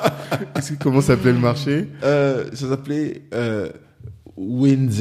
Wenze, c'est le marché. Ok, le marché de Wednesday. Wenze, il y a pompage. Mmh. Voilà, pompage, c'est le, le, c'était l'arrêt de bus Ok. euh, le terminus où s'arrêtaient les bus. Hmm. Ça s'appelait pompage. Donc c'était le marché de pompage. Ok. Donc, Wenze, il y a pompage. pompage. Il y a, ça veut dire deux. Ouais, ouais, ouais. ouais. Wenze, il y a pompage. Ok, d'accord. le marché de petit vendeur pompage. de, de Wednesday, il y a pompage. Voilà, je ne suis que ce petit vendeur. Et, euh, tu gardes encore ça dans ton je, ADN. je- je garde ça dans mon ADN. Mm. Et en fait, euh, quand je dis que, enfin, pour moi, ça reste quelque chose de très simple pour pour pouvoir transmettre ça à mes enfants. Mhm. Euh, C'est-à-dire que euh, l'homme, ce qu'il fait de nature, l'homme naturellement est un vendeur. Mhm. L'homme de base est un vendeur, mais il ne le sait pas. Mhm. Mais tout homme est forcément vendeur. La première chose que fait un homme quand il vient au monde, c'est de pleurer. Pour pouvoir manger. Mais c'est un argumentaire de vente. Mhm. C'est un argumentaire de vente. Il va pleurer parce qu'il souhaite avoir quelque chose. Mhm. Donc, et sans- étant donné que c'est la- c'est le seul argument que l'enfant a quand il arrive au monde, il va présenter son argument pour pouvoir avoir ce qu'il veut.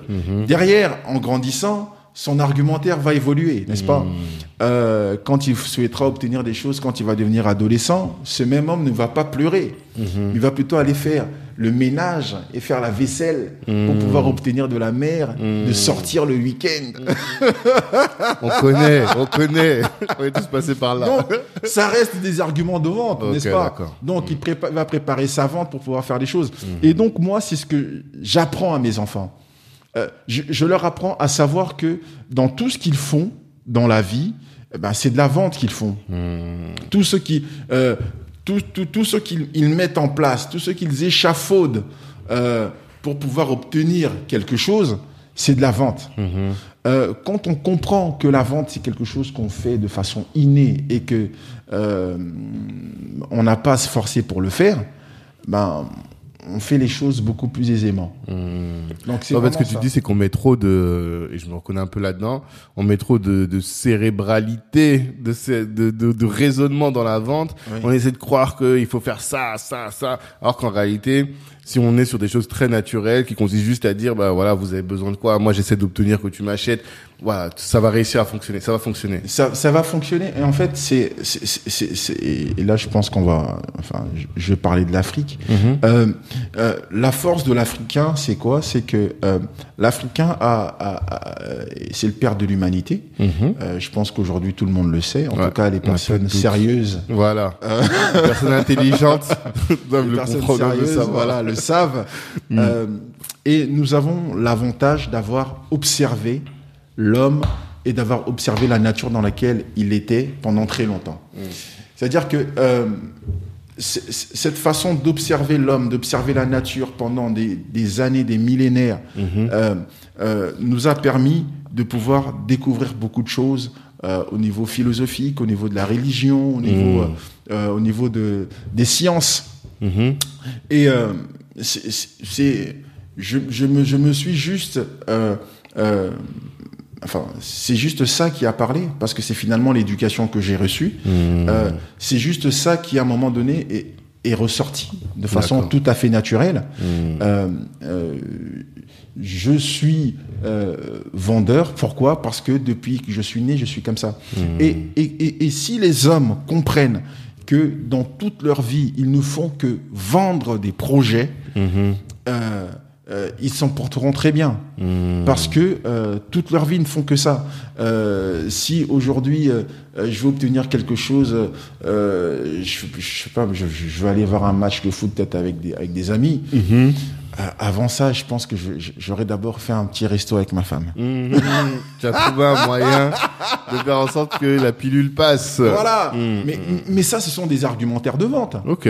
n'est-ce pas? Et, et, et on ne fait que ça à longueur de journée. Mhm. avec nos enfants, avec nos patrons, avec euh, nos parents, avec euh, nos proches, avec l'État. On ne fait que ça. Et finalement, qu'est-ce que c'est que, euh, enfin, les hommes, qu'est-ce qu'on fait? Ben, c'est du commerce. Et commerce, ça vient de quoi? C'est- de l'échange. Ouais, c'est ça. Et, et donc, quand on co- comprend que ben, dans, la vie est faite d'échanges, Mhm. et qui dit échange dit échange, euh, euh, argument contre argument, Mhm. ben, on s'en porte très bien et on fait les choses assez simplement. Mhm. Et quand on comprend les choses comme ça, bah, on se rend bien compte que il n'y a pas besoin de faire des, des grandes théories euh, euh, de marketing et d'autres, parce que l'homme d'entrée de jeu a été créé pour pour pour vendre, pour échanger, pour être dans le commerce. D'accord. C'est hyper intéressant ça. Vraiment, c'est hyper intéressant. Et euh, donc ça, c'est ce qui nous permet, comme tu dis, de de, de devenir des bons vendeurs. Mais au-delà de ça, euh, ce qui nous permet, au-delà de ces compétences-là que tu transmets à tes enfants, comment est-ce que tu fais pour leur transmettre l'éducation financière? Parce que là, on a parlé vraiment de l'aspect vente, mais l'éducation financière. Parce qu'on dit que nous, les Africains, on, je, je lis beaucoup de choses qui disent qu'on est pauvre dans cette réflexion. On n'est pas pauvre financièrement, mais de cette éducation-là, on est pauvre. Alors je rigole, je rigole Mhm. fortement. Je rigole fortement parce que euh, non, c'est faux. ah, C'est complètement faux. Euh, et je le dis avec euh, beaucoup de beaucoup de, beaucoup vigueur. de vigueur. tu opposes vigoureusement. Non, je m'y oppose. Pour la simple et bonne raison que si tel était le cas, euh, on, ne re- on ne retrouverait pas aujourd'hui euh, euh, des euh, les pyramides en Afrique. On ne, re- on ne retrouverait pas aujourd'hui euh, l'os d'Ishango. Euh, on ne retrouverait pas aujourd'hui euh, toutes les traces de royauté, de science que nous retrouvons de, du, de, de l'Afrique du Sud euh, jusqu'en Algérie.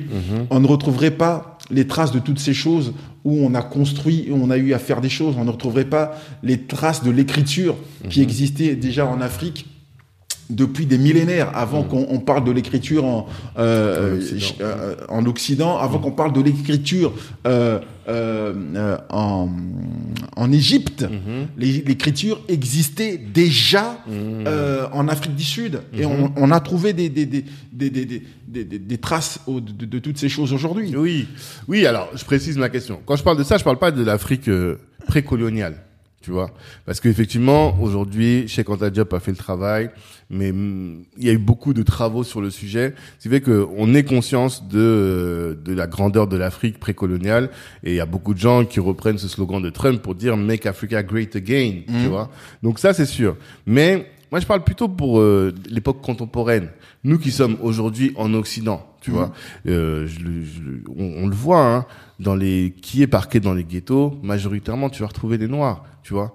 Qui est euh, dans des, il y a des villes où il y a que des blancs, mais tu vas voir que le matin, là où il y a les, les- les gens qui sortent là, qui vont dans les travaux difficiles, ceux qui se lèvent tôt, mais là tu vas voir qu'en fait il y a des noirs dans la ville, tu Ouais, vois. ouais. Donc très tôt le matin ou très tard le soir. Ouais. Donc on est encore dans des métiers sous-payés, sous-qualifiés, dans les ghettos.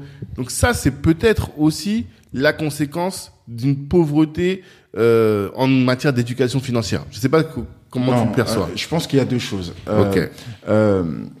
Ça- ça- je vais aborder ce point-là Ok. euh, après avec toi par rapport au ghetto et au travail que nous avons. Mhm. Euh, savoir vraiment est-ce qu'on on mérite le travail qu'on a, est-ce qu'on le mérite? Euh, Ok. euh, mais par rapport à l'éducation financière, Ouais. c'est quelque chose qui est vaste. Ça, ça- ça ne touche pas l'Africain, mais ça touche l'homme avec un grand H. Ok. Et ça, j'en parle avec un recul euh, parce que euh, euh, dans mon métier, j'ai des clients qui sont africains, Mhm. il y en a qui sont asiatiques, Mhm. il y en a qui sont sud-américains, Mhm. il y en a qui sont européens.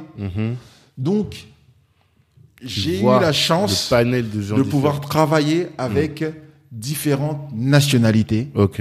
J'ai eu la chance de travailler avec différents continents et avec des personnes qui sont nées ici en Europe, avec des personnes qui sont nées dans, dans ces pays-là, Mhm. de base. Mhm. Et, de, et donc, fort de toutes ces choses, j'ai compris une chose, Ouais. c'est que l'homme a un problème. Avec un grand H. L'humain. Bah, C'est l'humain qui a un problème. D'accord. Alors maintenant, ce problème est plus ou moins marqué, Mhm. mais c'est l'homme qui a un problème. Et avec l'Afrique post-coloniale, ce problème a été exacerbé à cause de ça. Mhm. Mais le problème de base, c'est quoi? C'est que euh, ce qu'on doit comprendre, c'est que l'homme, certains diront que euh, l'homme est né par hasard. Mhm. on va partir de, de, de, de, de, de ce fait. L'homme est né par hasard et qu'il y a eu euh, un grand tremblement, Un il y a eu Bang. ici un Big Mm, Bang, mm, ici mm, et ça, et bref, ça a créé la vie au hasard. Ok, d'accord. Mais de ce hasard qu'il y a eu, nous sommes quand même aujourd'hui contraints de voir qu'il y a des, il y a une façon dont la vie s'est multipliée. Il y a une façon dont euh, euh, la nature nous a enseigné qu'il fallait faire les choses. Mhm. Nous, Africains, nous savons et nous disons que c'est Dieu qui nous a appris à faire les choses de cette façon-là. Hmm. Mais quelle est cette chose que nous avons apprise par le temps? Ben, Quand on lit un livre euh, euh, inspiré euh, par la- cette science et cette connaissance que nous avons toujours eu de Dieu en Afrique, la Bible, quand on lit la Bible, on trouve une chose. Qu'est-ce qui est écrit Au commencement, Dieu créa. Mhm. Et ainsi de suite. Hmm. Et après, à un moment donné, tu arrives, euh, c'est écrit, il a, fait- il a, il a, il a se- il a créé l'arbre et sa semence, n'est-ce pas Mhm. À chaque fois, on te dit l'arbre et sa semence, machin et sa semence, hein, et sa semence, hein, et sa semence. On se rend compte d'une chose, c'est que Dieu n'a pas mis simplement le fruit sur la terre directement. Mhm. Mais il s'est dit, je vais mettre et le fruit et la semence. La poule et le poussin. C'était très important de comprendre cette pensée. D'accord. Parce que de comprendre le, dans, dans- le paradigme dans, la, lequel Dieu a placé l'homme, dans laquelle euh, ceux qui ne croient pas en Dieu diront que la nature nous a placés. Hmm. C'est comprendre le paradigme. Et ce paradigme fonctionne par fruit, semence. Qu'est-ce que ça veut dire Quand je prends une mangue, mon cher Tanguy, et que je dois manger cette mangue, je vais manger la mangue. Mais derrière, après la mangue, il va rester quoi Le noyau. Le noyau. Qu'est-ce que c'est que le noyau? Le noyau, c'est la semence. J'aurais comprendre. Ok. Le noyau, c'est la semence. Ça veut dire que à chaque fois que j'ai un fruit, à chaque fois que j'ai un fruit, quel que soit ce fruit, je dois garder la semence. Si je garde la semence, ça me permettra demain d'avoir encore du fruit. Tout à fait. Et si je prends l'exemple du- de, du- du- du- de- de la mangue et que je garde cet exemple, une mangue, quand je prends une mangue et que je la mange, il y a, y une mangue spécifique dont le nom m'échappe, euh, euh, qui donne des fruits de 2 kilos. Une mangue qui peut peser jusqu'à 2,5 kg. Ok, je connais pas. Et euh, ce- ce, euh, cette mangue-là, je peux la prendre et je la mange entièrement. Le noyau, je peux prendre le noyau. Je jette le noyau, ou le noyau, je peux, je prends le noyau Et je replante. et je replante le noyau. Si je replante ce noyau de cette mangue, au bout de 10 ans, le manguier va commencer à porter du fruit. Et cette- ce noyau que j'ai gardé de cette mangue va me donner chaque année, je peux avoir jusqu'à 200, à peu près 250 kilos chaque année de mangue que j'aurai grâce à ce, à cette semence que j'avais gardée. Ces 250 kilos, si je dois les multiplier par 25 ans, qui est en mo- la moyenne d'âge euh, d'un, où un manguier va pouvoir porter du fruit, je me retrouve avec plus de 6 tonnes de mangue que je vais avoir, D'une seule mangue. d'une seule mangue, au bout de 35 ans. Ça, ça fait partie des choses que j'apprends à mes enfants. Ça, pour moi, c'est l'éducation financière dont l'homme, avec un grand H, s'est détaché. L'homme n'a plus compris dans quel paradigme il était et comment est-ce qu'il devait vivre pour pouvoir garder et faire en sorte que de génération en génération, il puisse toujours avoir de quoi manger. Donc, à partir du moment où on a compris que dans tout ce que j'ai, dans tout ce que je garde, dans tout ce que je gagne comme argent, je dois toujours garder la semence, car la semence me permettra demain de pouvoir saisir des opportunités que j'aurai. Parce que la semence demain va me permettre de pouvoir réinvestir. Hmm. Eh ben, je sais et je suis sûr de pouvoir pérenniser l'argent, pérenniser les biens, pérenniser la santé, pérenniser toute forme de choses parce que nous avons une semence de base. Et cette semence de base, nous devons pas la gaspiller, nous devons la garder. Mais malheureusement, aujourd'hui, la plupart des hommes, et je le, je, je le dis avec beaucoup de, de, de, de, de force, la plupart des hommes sur Terre, où qu'ils soient, n'ont pas compris ce paradigme et se retrouvent à manger la semence. Et problème, c'est que quand on mange le noyau d'une mangue, le noyau d'une mangue n'est pas comestible. Ah, d'accord. Non. Quand on mange le noyau d'une mangue, c'est pas comestible. On se retrouve après avec des problèmes de santé, des problèmes de ci, des problèmes de ça. Parce qu'on se met à manger des choses qu'on n'avait pas à manger. Donc, cet exemple que je prends nous emmène aujourd'hui à comprendre dans beaucoup, beaucoup de problèmes financiers dans lesquels se trouve le monde, c'est parce que le monde a mangé sa semence. Parce que les gens ont mangé cette partie qu'ils ne devaient pas manger, cette partie qu'ils devaient mettre de côté, cette partie avec laquelle ils devaient retravailler, remettre sous terre pour pouvoir créer de la richesse, ils l'ont consommé. Et comme ils l'ont consommé, derrière, ils ont des problèmes de santé. Franchement, c'est deep. c'est ultra, ultra deep. J'aime ce biomimétisme-là, cette euh, analyse de, de la nature, parce que c'est vrai, et on pourrait même l'extrapoler quand tu dis au monde, au fait que l'homme, avec un grand H, est en train de détruire la nature, cette nature qui a tant à nous enseigner, et en ça, il est en train de détruire son avenir, en Exactement. réalité. tu Exactement. Et non, ce que tu viens de dire là, c'est trop trop deep. J'ai adoré cette euh, cette partie là. Et ça donc c'est ce que tu tu rabâches à tes enfants. Ça, c'est ce que j'apprends à mes enfants. Et, euh, et, et- et- depuis que j'ai- appris ces choses à mes enfants, j'ai vu effectivement mes enfants être transformés. J'ai vu mes enfants être transformés et euh, moi-même aussi j'ai été transformé par cette connaissance, Mhm. Euh, par cette connaissance euh, que j'ai eue. et c'est quelque chose qui m'a bouleversé au plus profond de moi. Euh, et ça, ça a permis en fait de pouvoir répondre à, une question que j'avais pendant tant d'années et qui a fait que je sois devenu gestionnaire, gestionnaire de patrimoine d'ailleurs. Je me dire mais pourquoi est-ce que dans ma famille, nous qui étions, euh, qui avions eu autant d'argent, Mhm. on se retrouve avec rien. Et euh, euh, je, je peux donner ces- les, les exemples que j'ai donnés par rapport à mon grand-père, je peux le donner par rapport à mon arrière-grand-père, euh, qui, qui avait des terres, on avait des terres à l'équivalent de, de l'île de France. Mais euh, mais aujourd'hui, c'est où?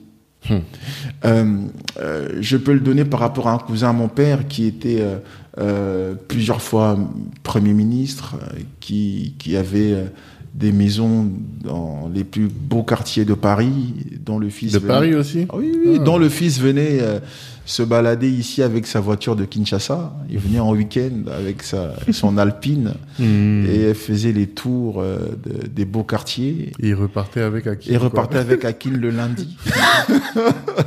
Il y a des pas gens qui ont une autre réalité. Oui, il y a des gens qui ont une autre réalité, Mhm. effectivement. Et, euh, et, et ce cousin de mon père aujourd'hui est SDF. Donc, effectivement, euh, je- je- je- il y a un sujet. Euh, et euh, on, on apprend aujourd'hui qu'il y a beaucoup de footballeurs qui, qui, qui, qui- qui finissent Bien euh, sûr. pauvres. Bien et sûr. la plupart Bien sûr. euh, finissent pauvres, Mm. euh, sans rien. Pourquoi? Mm. euh, C'est pas le plus important, c'est pas la quantité d'argent qu'on a, c'est qu'est-ce qu'on en fait. Quand on sait respecter ces principes-là de la semence qu'on garde à chaque fois, et ben ça nous permet de pouvoir nous sortir de plusieurs problèmes. Et euh, et, et- et ça c'est ce que euh, c'est ce qui a manqué à ma famille. Euh, c'est ce qui a manqué à, à, à, la plupart de ces de, de, de, de, de ces personnes, de ces footballeurs, de ces personnes qui aujourd'hui encore gagnent beaucoup d'argent, euh, mais, mais mais mais ne pratiquent pas ces choses. Ils mangent le noyau. Ils mangent le noyau. Et, et je terminerai par, par, ça, Tanguy, pour, pour te donner. euh, aujourd'hui, on a on a plusieurs businessmen Mhm. euh, qui aujourd'hui gagnent beaucoup d'argent, Mm. euh, qui malheureusement pour eux euh, ils vont avoir une bonne affaire, Mhm. une super affaire. Il va dire ah tiens mais cette affaire c'est l'affaire du siècle, ça va marcher. Mm. Il va prendre tout le tout ce qu'il avait comme argent, il va hypothéquer la maison, hypothéquer les voitures, hypothéquer tout ce qu'il avait pour pouvoir investir dans cette affaire. Mm. Malheureusement l'affaire ne marche pas. Et tout ce qu'il avait, il l'a perdu. Ouais, ouais. Pourquoi est-ce que cet homme va se retrouver sans rien? Parce que cet homme n'aura pas respecté la semence. La règle fondamentale, élémentaire en plus. Voilà. Au final, c'est élémentaire, hein. C'est quand tu disais, en fait, ce qui est intéressant avec ta méthode, c'est que tu reviens à des choses très basiques. Je sais pas si t'as déjà lu euh, la, La chèvre de mon père de Ricardo. Non, j'ai pas encore eu la- j'ai pas encore eu cette chance. bon. Mais en tout cas, c'est un livre. euh, il raconte ça en fait. C'est toujours cette, euh, c'est des choses très très très élémentaires quoi. Il y a pas besoin de faire, euh, comme tu disais tout à l'heure, de maths sup, maths p pour comprendre. Voilà. Tu manges, t'as la semence. Moi, j'ai un de mes gars là à Lyon. Lui, il me dit, quand il gagne 100, toujours 30, il met de côté. Toujours, si, dans tout ce qu'il gagne, même s'il gagne 1 euro, il va mettre 30 centimes. S'il gagne 10 euros, il va mettre 3 euros. Et c'est ça qui fait qu'il le fait depuis une vingtaine d'années. Aujourd'hui, là, là, il a eu, il y a eu Covid. Il a vécu. Il a lancé ses d'autres business. Ça l'a pas empêché, tu vois. Parce que il y avait ça. Alors, mais en France, on disait que, euh, en moyenne, les entrepreneurs ont, je crois, deux ou trois mois de trésorerie. Ce qui fait que là, quand il y avait le Covid, là, il y en a plein qui sont morts à cause de ça. S'il n'y avait pas eu les PGE, euh, ils allaient mourir, tu vois. Ouais. C'est une règle très élémentaire. Et euh, j'en parle en tant que, en, en tant qu'entrepreneur et Mmh. c'est pour ça que c'est euh, c'est bien qu'on puisse discuter de ces choses Mmh. parce que euh, euh, trop d'entrepreneurs aujourd'hui se retrouvent dans la difficulté. Ouais. Trop d'entrepreneurs aujourd'hui se retrouvent avec des mauvais calculs en disant cette affaire est bonne et je dois tout mettre. Non, c'est pas parce que l'affaire est bonne que je dois tout mettre. C'est pas grave si je gagne pas tout. C'est pas grave, je gagnerai euh, que sur 70% de que j'aurais mis. Mm. Mais les 30% que j'ai gardés, je les ai gardés. Mm. Point. Euh, comprendre que euh, euh, sur Terre, la façon dont la Terre est faite, c'est que quand il y a du soleil au nord, au sud, il n'y a pas de soleil.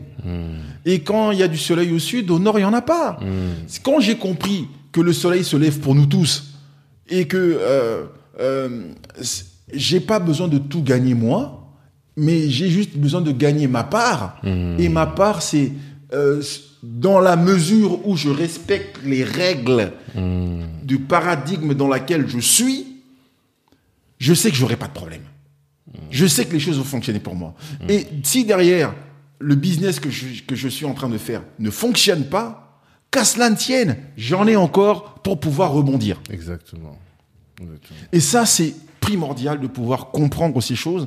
Euh, vraiment, euh, euh, ça, j'en parle avec avec av- avec toutes les années d'expérience que j'ai. Euh, comme je le dis, j'ai commencé à bosser à 6 ans.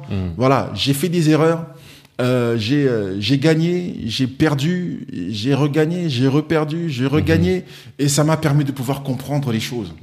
Et de savoir que voilà comment les choses se passent. Euh, et, euh, et les choses, je pense pas simplement que je les ai comprises parce que je suis plus intelligent que les autres. Non, j'ai compris ça parce qu'à un moment donné, euh, comme je l'ai dit, je pense que j'ai été envoyé pour une mission. Et par rapport à cette mission pour laquelle j'ai été envoyé sur Terre, à un moment donné, ben euh, la personne qui m'a envoyé en mission me fait comprendre dans quelle dimension il faut que je puisse faire les choses pour que cette mission puisse être euh, euh, efficiente.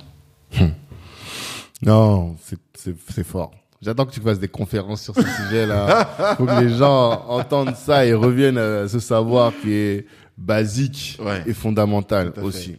Et euh, pour poursuivre dans, dans nos échanges, euh, je voudrais qu'on parle de, de, de l'Afrique, donc finalement, euh, de l'immobilier en Afrique, du, du business, de la grande distribution en Afrique finalement. C'est euh, cette deuxième partie-là de, de notre échange. Parce que euh, une de mes questions, c'est de dire, je, je pense que je l'ai dit en off, 2050, euh, l'Afrique représentera un quart de l'humanité. Et à partir du moment où tu représentes un quart, plus d'un quart même de l'humanité, les choix que tu vas prendre vont de manière euh, mécanique s'imposer presque au reste, au reste du monde. Donc, euh, je dis toujours que si tu es un petit peu visionnaire, tu dois te tourner vers l'Afrique. C'est indispensable.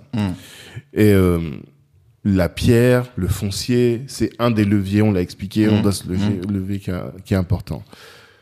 Pourquoi, toi, dans ta vision, pourquoi est-ce que la diaspora doit investir dans l'immobilier et dans la grande distribution, en tout cas en Afrique? Merci beaucoup pour cette question. Euh, en fait, c'est euh, il faut juste comprendre comment les choses sont faites. Euh,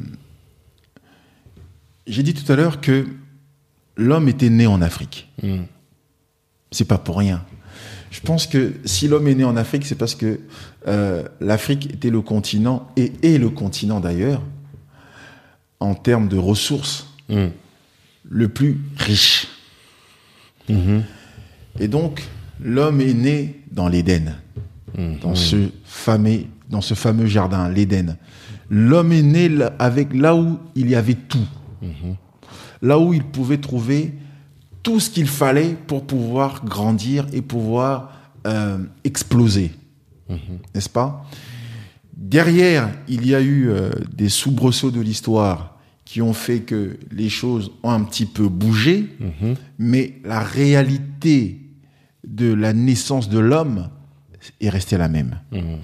C'est-à-dire que cette terre qui est l'Éden pour nous, pour la, pour l'humanité, reste telle qu'elle. Aujourd'hui, le monde vit grâce à l'Afrique. Le monde tourne grâce à l'Afrique. Quand bien même euh, les Africains ne bénéficient pas de ces richesses, ça n'empêche pas que cette réalité qui a été mise en place de base, cette semence que Dieu a donnée au monde, qui est l'Afrique, reste la semence, reste celle qui nourrit les autres. Donc, en termes de business, qu'est-ce que ça veut dire? En termes de business, ça veut dire que nous sommes en train d'arriver à un moment où, aujourd'hui, en termes économiques, on sait que la croissance économique partout ailleurs est arrivée à son paroxy- par paroxysme. Exactement. On peut pas aller plus, loin. Euh, ça commence à saturer. Quoi. ça, ça sature euh, très fortement. Euh, alors, ça sature tellement que j'aime bien dire que ici en France, on a fait tellement les routes que il y a plus de routes à faire. On commence à les casser tous les deux pour les trois ans refaire. pour les refaire. Je t'assure, c'est vraiment ça. Hein? Pour les refaire. Oh non, ici on n'avait pas pensé. Il faut qu'on mette un rond-point. Là, finalement, on va mettre des vélos. Non, là, non. On va mettre les vélos euh, dans les deux sens. Ouais, non, ouais, ouais. pourquoi? Parce qu'il n'y a plus rien à faire. C'est ça. Il n'y a plus rien à faire. Donc, au bout d'un moment donné, on va, on va inventer, inventer des choses. Il n'y a plus rien à inventer. Donc, aujourd'hui, l'Afrique est le continent euh, vers le, euh, c'est- le continent vers lequel se tournent les investisseurs du monde, du monde entier, parce que c'est là-bas qu'il y a les plus gros leviers De de, croissance. de croissance. C'est Voilà. objectif. Donc ça, aujourd'hui, que nous, Africains, nous le voulions ou pas, c'est déjà le cas. Les grands industriels européens investissent déjà en masse en Afrique. Quand bien même nous, les Africains, nous ne le savons pas. Quand bien même nous, les Africains, nous passons notre temps à croire que l'Afrique, c'est rien. Que l'Afrique, c'est des trous. L'Afrique, c'est, il n'y a pas d'électricité. L'Afrique, c'est des moustiques. C'est pas grave. Mais les investisseurs, eux, ne voient pas les trous. Les investisseurs, eux, ne voient pas les moustiques. Les investisseurs, eux, ne voient pas ces difficultés. Les investisseurs, eux, voient qu'est-ce que j'ai investi, qu'est-ce que je gagne. Quelles sont les opportunités Eux, ils Eux voient les opportunités. voient les opportunités. Et donc, nous, Africains, nous devons aujourd'hui nous rendre compte aujourd'hui que les plus grosses opportunités d'affaires aujourd'hui sont en Afrique. Et donc, si ces opportunités sont en Afrique, c'est à nous de pouvoir faire en sorte de, que, de, que de pouvoir bénéficier de ces opportunités que nous avons dans tous les domaines. Et les personnes qui vont y aller aujourd'hui sont les personnes qui vont pouvoir en bénéficier rapidement. Hmm. Mais ce que je suis en train de dire, c'est, c'est, ça paraît très simple, Ouais. mais, euh, mais pourtant, les gens sont encore en train de se, euh, de se leurrer parce que euh, à Paris, il a pris la ligne 13 du métro, après il a pris les RER et après il a pris sa voiture qu'il a gardée dans un parking. Il pense que c'est ça, c'est ça le business. Il pense que c'est ça d'avoir une bonne vie. Non, excuse-moi. Euh, ça, c'est les richesses que se sont créées les autres avec ta richesse. Mm. Bon, maintenant, quel jour tu vas faire en sorte que ta richesse puisse te servir à toi dans ton pays? Mets ça en place. Mais, mais ça, ce sont les entrepreneurs qui vont changer les choses. Tout à fait. Et donc, on arrive à ça. Ma vision pour 2050, c'est- pour l'Afrique, c'est faire en sorte que... Je vais te filmer. Parce que depuis d'ailleurs, tu balances des punchlines là. Je dis, mais il faut que tout ça là, quand même, ce serait triste que euh, ça reste que sur de, de l'audio. Il faut que le, le- le peuple te voit, le peuple d'Instagram au moins voit ça, un minimum. Ouais, non. Donc tu dis ta vision, t'as dit ma vision pour 2050, c'est que. Ouais, ma vision pour 2050 pour l'Afrique, c'est que les entrepreneurs puissent prendre place dans le bateau, puissent prendre place sur le cheval de bataille du business.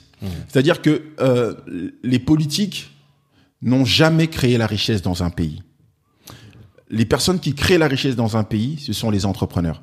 Si nous prenons place, si nous prenons notre, notre, notre, notre- nos responsabilités, nous allons faire en sorte de pouvoir demain devenir les muliers de l'Afrique. Et euh, ça, ça vaut pour la RDC, ça vaut pour euh, l'Afrique centrale, la, Centrafrique, ça vaut pour le Bénin, ça vaut pour chaque pays. Donc, chers entrepreneurs, l'Afrique a besoin de vous. C'est important, c'est important de le dire. Et mais quelles sont les opportunités alors, notamment dans l'immobilier, parce que l'immobilier c'est à la, à la mode. En tout Ouais. cas en France, ça a été à la mode pendant longtemps. Et euh, aujourd'hui, on en revient un peu, mais c'est à la mode. Et on sait que c'est le, le- en matière de, de richesse pérenne. Tu vois, c'est le truc sur lequel on sait que ça va pas dégra- se dégrader. La valeur d'un bien que tu achètes aujourd'hui, dans la majorité des cas, tu reviens 30 ans après, le truc il a gagné de la valeur. Ouais. Donc, tout le monde en a conscience.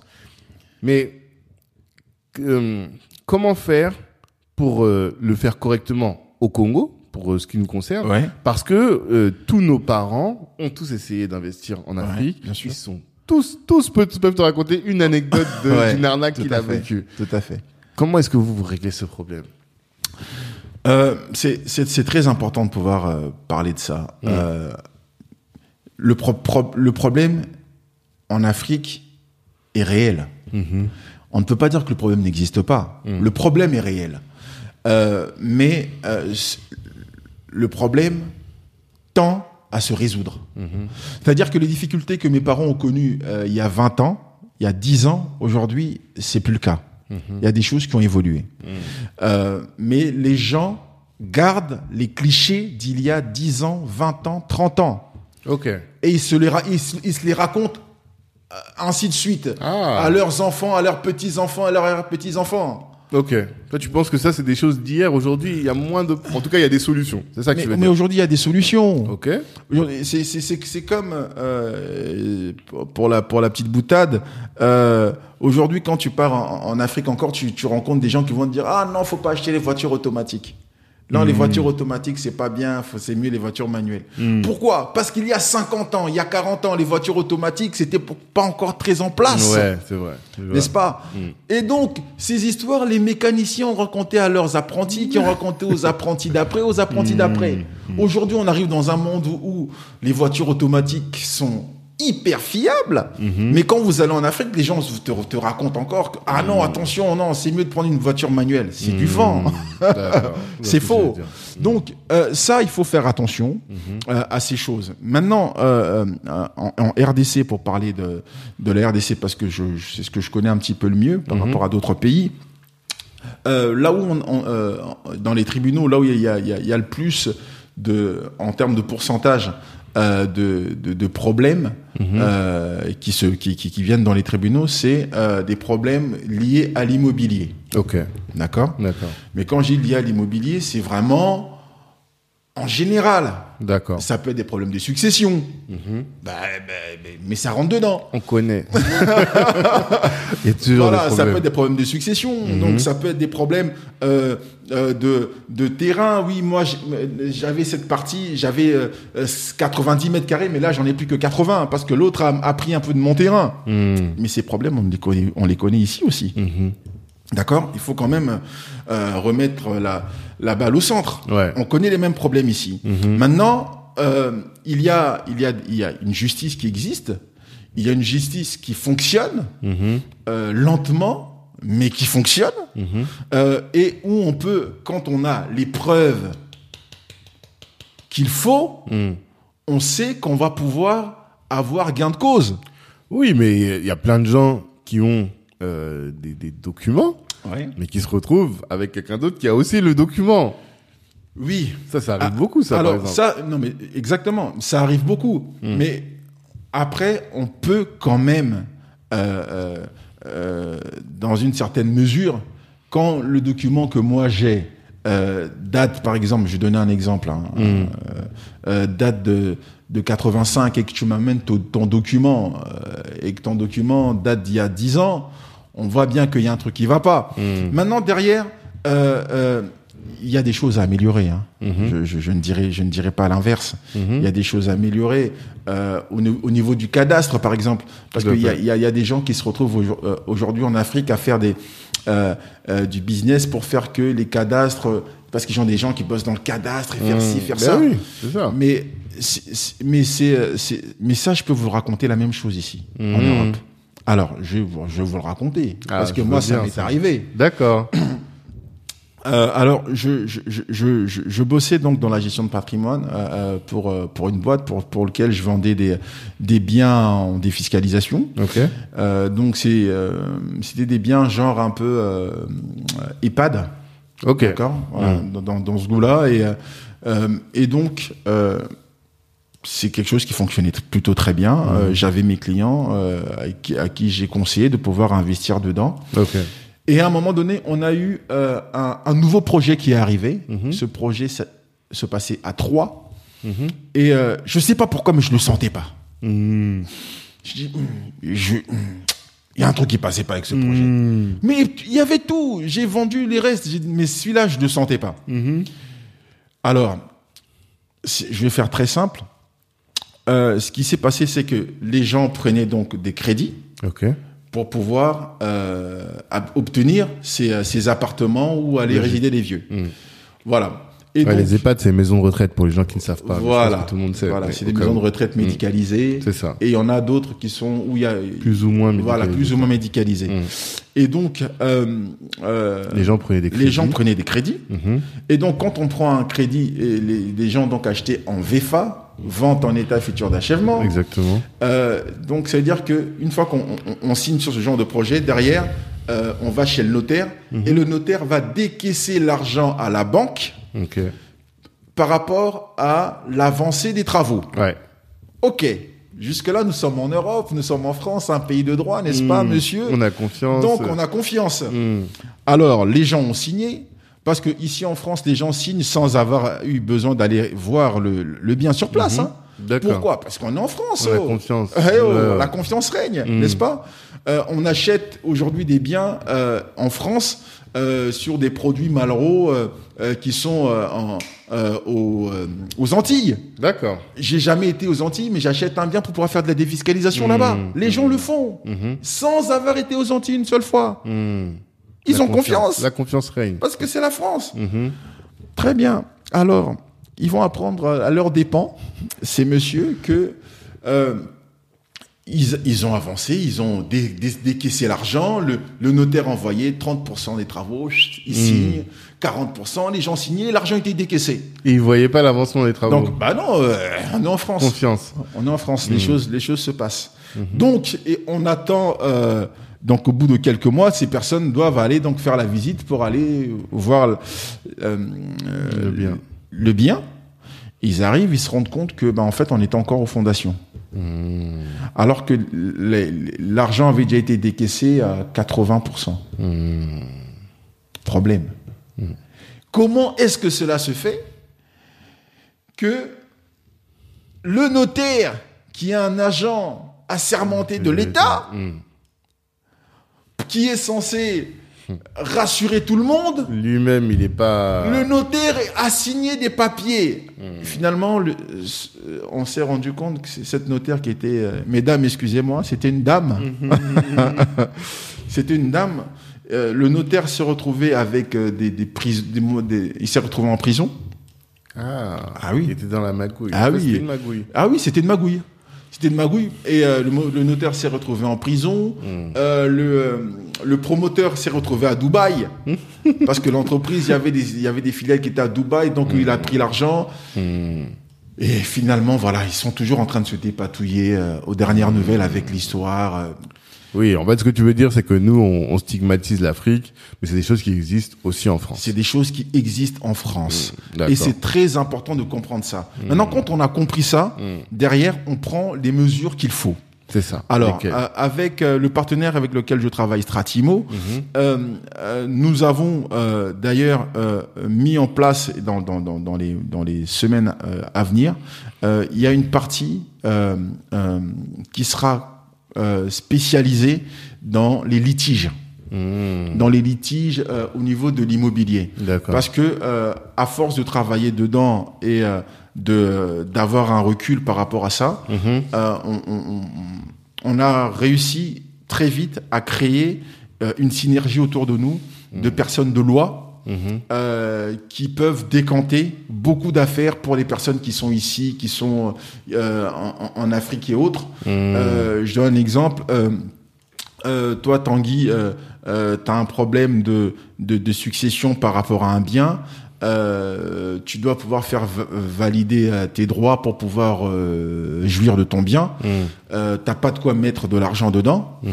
Euh, on va prendre ton dossier, on l'étudie. Euh, si ton dossier est bon et qu'on voit qu'il y a des possibilités réelles et que le bien t'appartient, Mhm. euh, avec nos juristes, on va nous préfinancer euh, tout ce qu'il y a comme euh, travaux juridiques pour pouvoir arriver euh, à la solution par rapport à ton bien. Mhm. Et euh, une fois que le, le, le, le, procès sera gagné, euh, on va euh, avoir une partie de, euh, de l'argent qu'on aura euh, Mhm. négocié d'avance. pourquoi est-ce qu'on peut le faire aujourd'hui Parce que aujourd'hui, euh, nous travaillons avec les, les, les meilleurs avocats sur la place Mhm. euh, euh, et nous avons un recul nécessaire justement par rapport aux plus de 7000 terrains que nous avons déjà vendus en deux ans, Mhm. euh, qui nous permettent de pouvoir régler les problèmes qui peuvent arriver, comme ici, il y en a tous les jours Mhm. dans euh, dans les terrains, dans les dans les travaux. Euh, Mhm. c'est- C'est très important. De... Mais ça, je comprends. Je comprends très bien cet aspect, mais je pense que les, les, les- les personnes qui nous écoutent, Ouais. elles, elles se posent la question de savoir, bon, est-ce que moi, demain, je peux donner mon argent à, à Elikia et à Stratimo Ouais. et rester dormir tranquillement, ça va faire des petits au, au Congo. Tout à fait. Mhm. Tout à fait. Et c'est très important de le comprendre. Euh, moi, j'aime bien parler de l'expérience client. D'accord. C'est très important. Mhm. Euh, moi, j'ai connu euh, Stratimo euh, parce que j'étais d'abord client. D'accord. Je les ai connus en tant que client. Ok. C'est-à-dire que euh, à un moment donné, j'avais besoin d'investir en Afrique Mhm. parce que c'est quelque chose que je fais euh, très souvent. Mhm. J'avais besoin d'investir en Afrique et je me suis tourné vers un ami qui était sur place et je lui ai dit tiens, j'ai besoin d'investir, qu'est-ce que tu me conseilles? Donc euh, cet ami travaille dans la gestion de patrimoine au niveau de la ville de Kinshasa Mhm.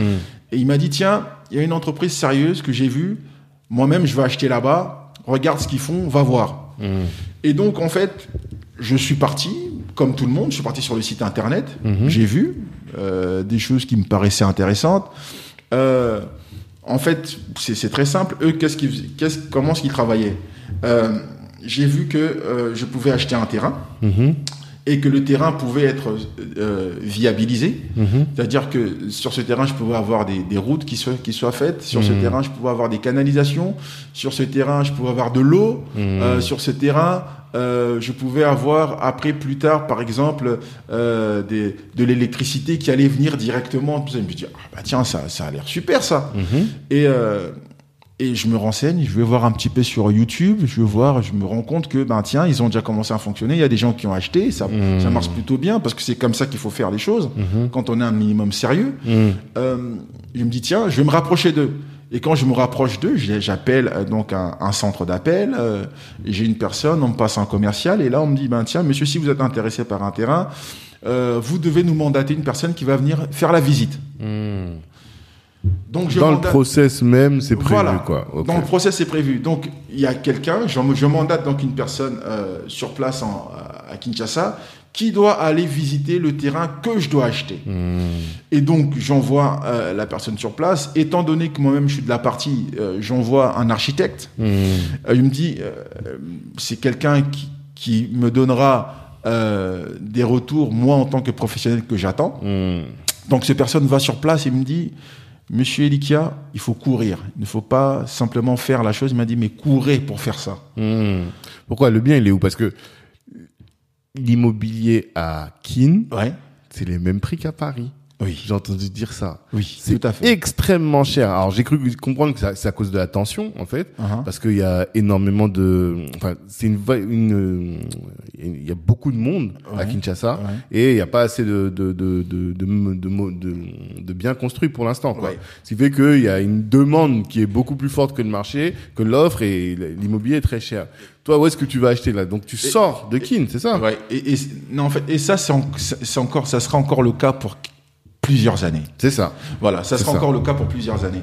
Euh, donc, je vais mettre en place un petit peu l'aspect démographique des choses parce que c'est ce Ouais. qui nous permettra de pouvoir mieux comprendre euh, Mm. de quoi je parle. Kinshasa, aujourd'hui, nous avons à peu près 18 millions d'habitants. Mhm. Et euh, pour 2030, on va dépla- dépasser les 20 millions. On va être peut-être à, à 22, 23. Mhm. Et à l'horizon 2050, ça, ça- ça- je pense qu'il y a des grandes chances qu'on puisse quasiment doubler Mhm. euh, de population. Pour la ville de Kinshasa. Pour la ville uniquement. de Kinshasa uniquement, d'accord? Mhm. Euh, Et euh, aujourd'hui, donc à Kin, on a un, euh, un, un gros problème démographique qui se pose. Mhm. Euh, ces gens, faut bien les, les- qu'ils aillent habiter quelque part. Mhm. Donc, mais par rapport à la capacité de Kinshasa, ville-province, Mhm. euh, aujourd'hui, à peine 21% de Kinshasa est occupé. Ok.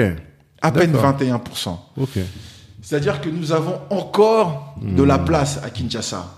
Et en termes de potentiel sur Kinshasa, Mhm. euh, nous pouvons encore accueillir 45 millions d'habitants supplémentaires dans cette partie de Kinshasa. Donc, il y, a, de- il y a de la place. Mhm. Il y a de la place. Et justement, par rapport à cette place qu'il y a, il faut savoir que, euh, justement, euh, il y a des gros projets qui, qui sont faits pour pouvoir construire le nouveau Kinshasa. Mhm. Et donc, par rapport à ce nouveau Kinshasa, vous apprendrez, euh, je pense qu'il y a, y y notre ancien président Kabila Mhm. euh, a construit, euh, a mis en place un parc zoologique qui est juste extraordinaire Mhm. dans cette partie. Ok. Et pourquoi il a fait? Parce que en 2020 2028, il va y avoir un pont qui sera mis en place entre Kinshasa et Brazzaville. Ah oui, c'est les deux capitales les plus proches au monde. Voilà. C'est ce que j'ai entendu. ouais. Et donc, ce pont, il y aura donc un pont routier et un pont ferroviaire. Ok. Voilà. Et donc, ça, c'est fait pour pouvoir emmener, euh, faire rentrer beaucoup plus euh, de business, beaucoup plus de, de marchandises Mhm. dans la ville de Kinshasa, qui viendra, donc, qui arrivera directement de Pointe-Noire, Mhm. euh, et qui va aller comme ça, Ah. directement sur Parce que là, actuellement, le port, c'est Matadi. le port c'est Matadi. Il est à combien de kilomètres de Kinshasa 325 km. Ah, d'accord. 325 Alors que kilomètres. Pointe-Noire, c'est beaucoup plus proche. en Non, fait. Pointe-Noire, c'est- à peu près, c'est peut-être un peu plus Ah, loin. Mais en fait, c'est que à Pointe-Noire, c'est c'est- c'est- c'est- c'est en eau profonde. Ah, Matadi, non. Ok, d'accord. C'est ça qui est important. Donc voilà. Donc les, les- les biens pourront arriver beaucoup plus rapidement Mhm. à Kin. Mhm. Et donc, euh, et là encore, il faut- il, euh, je, je- je- je- je vais raconter une petite histoire. Ça, mieux, ça permettra de, de mieux illustrer. Mhm. Euh, en 2013, j'ai été invité par le gouvernement du Congo-Brazzaville Mhm. euh, pour pouvoir travailler avec, euh, avec eux sur un sujet à Pointe-Noire euh, d'investissement. Mhm. Et donc, j'ai eu la chance de rencontrer un- une personne très haut placée de la Banque mondiale Mhm. au niveau de l'Afrique. Euh, je ne dirai pas le poste qu'il avait parce qu'on pourra comprendre qui c'est. Donc, pour ne- le préserver, je le dirai pas. Euh, donc, c'était une personne très haut placée de la Banque mondiale au niveau de l'Afrique que j'ai rencontré. Et donc, ce monsieur, euh, en échangeant avec lui, euh, m'a raconté des choses qui m'ont permis de mieux comprendre, encore une fois, le monde dans lequel on était. Mhm. Donc ce monsieur en 2013, la première chose qu'il m'a dit, il m'a dit tiens, tu sais, votre président Kabila, il ne partira pas en 2016. J'étais très surpris. Il me dit non, il partira pas en 2016 parce que nous avons signé un certain nombre de contrats Mhm. et par rapport à ça, il ne pourra pas partir à cette période-là. Il partira fin 2018, début 2019. Mhm. C'est ce qui est arrivé. Mhm. Euh, il m'a rajouté encore ceci. Euh, à Kinshasa, euh, il faut savoir que nous allons, nous avons déjà donné, nous avons déjà validé le paiement pour la construction du pont entre Kinshasa et Brazzaville. Nous étions en 2013. Mhm. Quand un financier me dit qu'on a déjà validé le paiement, ça veut dire que les études ont déjà été faites. Mhm. C'est-à-dire que tout ce qui avait à être, à- à- à être tablé a déjà été tablé, que les accords étaient faits et que par rapport à ça, ça pouvait être fait. Nous sommes en 2013, Mhm. mais il y a trois mois, on, euh, en lisant Jeune Afrique, j'ai vu que euh, euh, le, le, le projet était passé auprès de, du Sénat en RDC et que le Sénat avait ratifié pour qu'on puisse faire ce pont. J'ai rigolé doucement.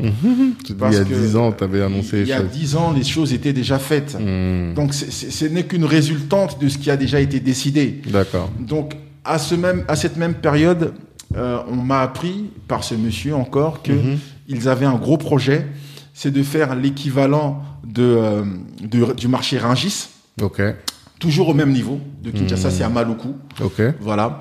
Euh, toujours au même au niveau du pont. Hein. Mhm. De- donc, de, de faire euh, ce, ce, ce- ce Ouais, gros pour, la- projet. ouais, pour être une, pour pouvoir être distribué plus facilement dans Exactement. Mais aussi à, voilà, à au Congo, Brazzaville, à Brazza. euh, Mm. vers le Gabon, partout, parce que nous avons la chance de pouvoir avoir euh, euh, le fleuve Congo, et avec le fleuve Congo, on peut se balader partout, comme euh, ils avaient déjà commencé à, à, à réfléchir, et, il fallait protéger déjà la nature, et essayer de plus av- avoir des... Circuler des- sur des- les eaux. sur- voilà, circuler sur les eaux, c'était Ok. moins polluant que les autres.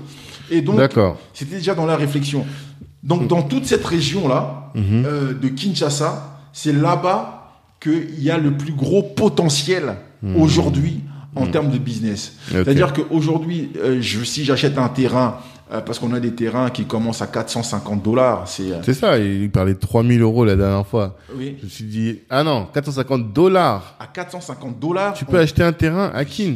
Oui, Ok. on peut avoir un, un terrain à 450 dollars aujourd'hui. Combien de mètres carrés? De 150 mètres carrés.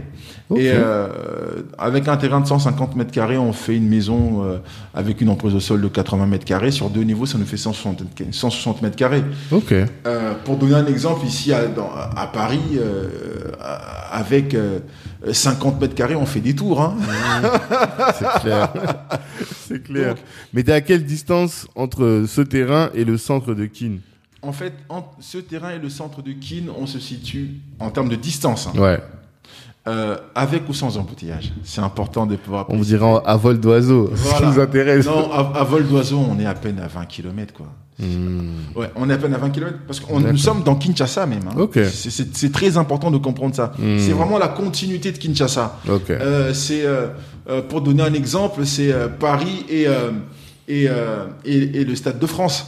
Ok. Voilà, c'est la même chose. Ok. C'est la même chose. C'est vraiment la continuité de Kinshasa. Hmm. Euh, il faut que les gens, ben, ben, comme la ville grandit, ben, forcément, euh, les choses sont en train de, de, Ouais. de- de s'accroître à ce On niveau-là. pousse les murs, quoi. Voilà, on Mhm. pousse les murs. Mhm. Et euh, les terrains aujourd'hui qu'on achète à ces prix-là, euh, mécaniquement, ce sont des terrains qui, dans deux ans, dans trois ans, vont voir leur prix quadruplé, quintuplé, mais très facilement. D'accord. Euh, mon petit frère a acheté euh, euh, des terrains, et même moi-même, j'ai acheté des terrains en début d'année. Mhm. Euh, sur tout ce que j'ai acheté aujourd'hui, j'ai déjà doublé la mise. D'accord. Euh, ça fait huit mois. En huit mois, j'ai doublé la mise. Ok. Donc, effectivement, je trouve ça hyper intéressant que de pouvoir doubler ma mise aussi rapidement. Parce que ça, ici en France, c'est juste pas possible. C'est impossible. Impossible. Donc, l'avantage qu'il y a euh, d'acheter sur ce, ce, ce type de, avec euh, Stratimo, pour parler de, de Stratimo, euh, c'est que, en fait, avec Stratimo, on a des concessions. Euh, c'est pas un terrain que j'achète dans, dans un coin perdu, non. C'est une concession qui appartient à une entreprise qui achète auprès d'autres entreprises. Ok, d'accord. C'est très important de comprendre ça. Mhm. Parce que c'est cette c'est comme ça qu'on fonctionne. Mhm. Euh, on évite de travailler avec les chefs coutumiers parce que les Mhm. chefs coutumiers, c'est eux qui créent de désordre. Les Ouais, pourtant, c'est eux aussi qui sont garants de l'ordre, normalement. Oui, mais malheureusement, aujourd'hui, ils ne pensent qu'à leur ventre Mhm. et ils se retrouvent à vendre le même bien à deux, trois personnes. Raison pour laquelle on va se retrouver avec euh, trois personnes qui vont avoir le même document parce que le chef coutumier a été un, a été un escroc et Mhm. qu'au final, on le prend, qu'on le met en prison. D'accord. Parce que ça, ce sont les réalités que nous avons aujourd'hui sur le terrain. Donc Stratimo fonctionne différemment. Stratimo fonctionne avec des entreprises et achète auprès d'entreprises. Euh, pour pouvoir sécuriser au maximum euh, les biens sur lesquels euh, sur les qui- qu'ils achètent. Mhm. Et donc dans ces biens là, ensuite, on va créer donc dans ces concessions, on va créer euh, comme ici des donc des parcelles. Mhm. On va créer des parcelles.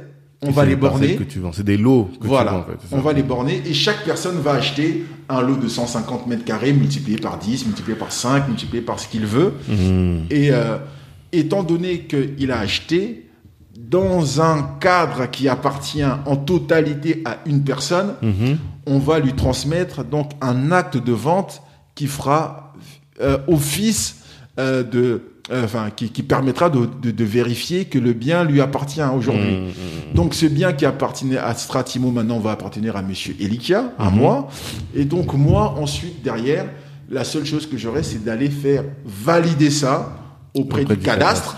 Mhm. Une fois que j'ai fait valider ça auprès du cadastre, on va me faire la transmission, la, euh, la- la- on va faire la, la euh, Transcription. la- ouais, voilà la transcription, l'enregistrement. l'enregistrement. Et Mm. une fois que c'est fait, euh, le bien n'est plus au nom de Stratimo, mais le bien Mm. est à mon nom propre. Voilà. Et donc même ce- cette démarche, si je veux, je peux aussi le faire directement par Stratimo. Mhm. Je les paye et eux-mêmes se, se chargent de tout euh, Mhm. de- pour pouvoir euh, euh, m'aider à faire ça. Mais ils, s'occupent- ils vendent que du foncier ou ils vendent aussi des immeubles, du, du, du, de l'immeuble? Voilà. Donc euh, Stratimo, en fait, pour la petite histoire, existe depuis un peu plus de deux ans maintenant. Mhm. Euh, en, plus en un peu plus de deux ans, on a vendu plus de 7000 terrains.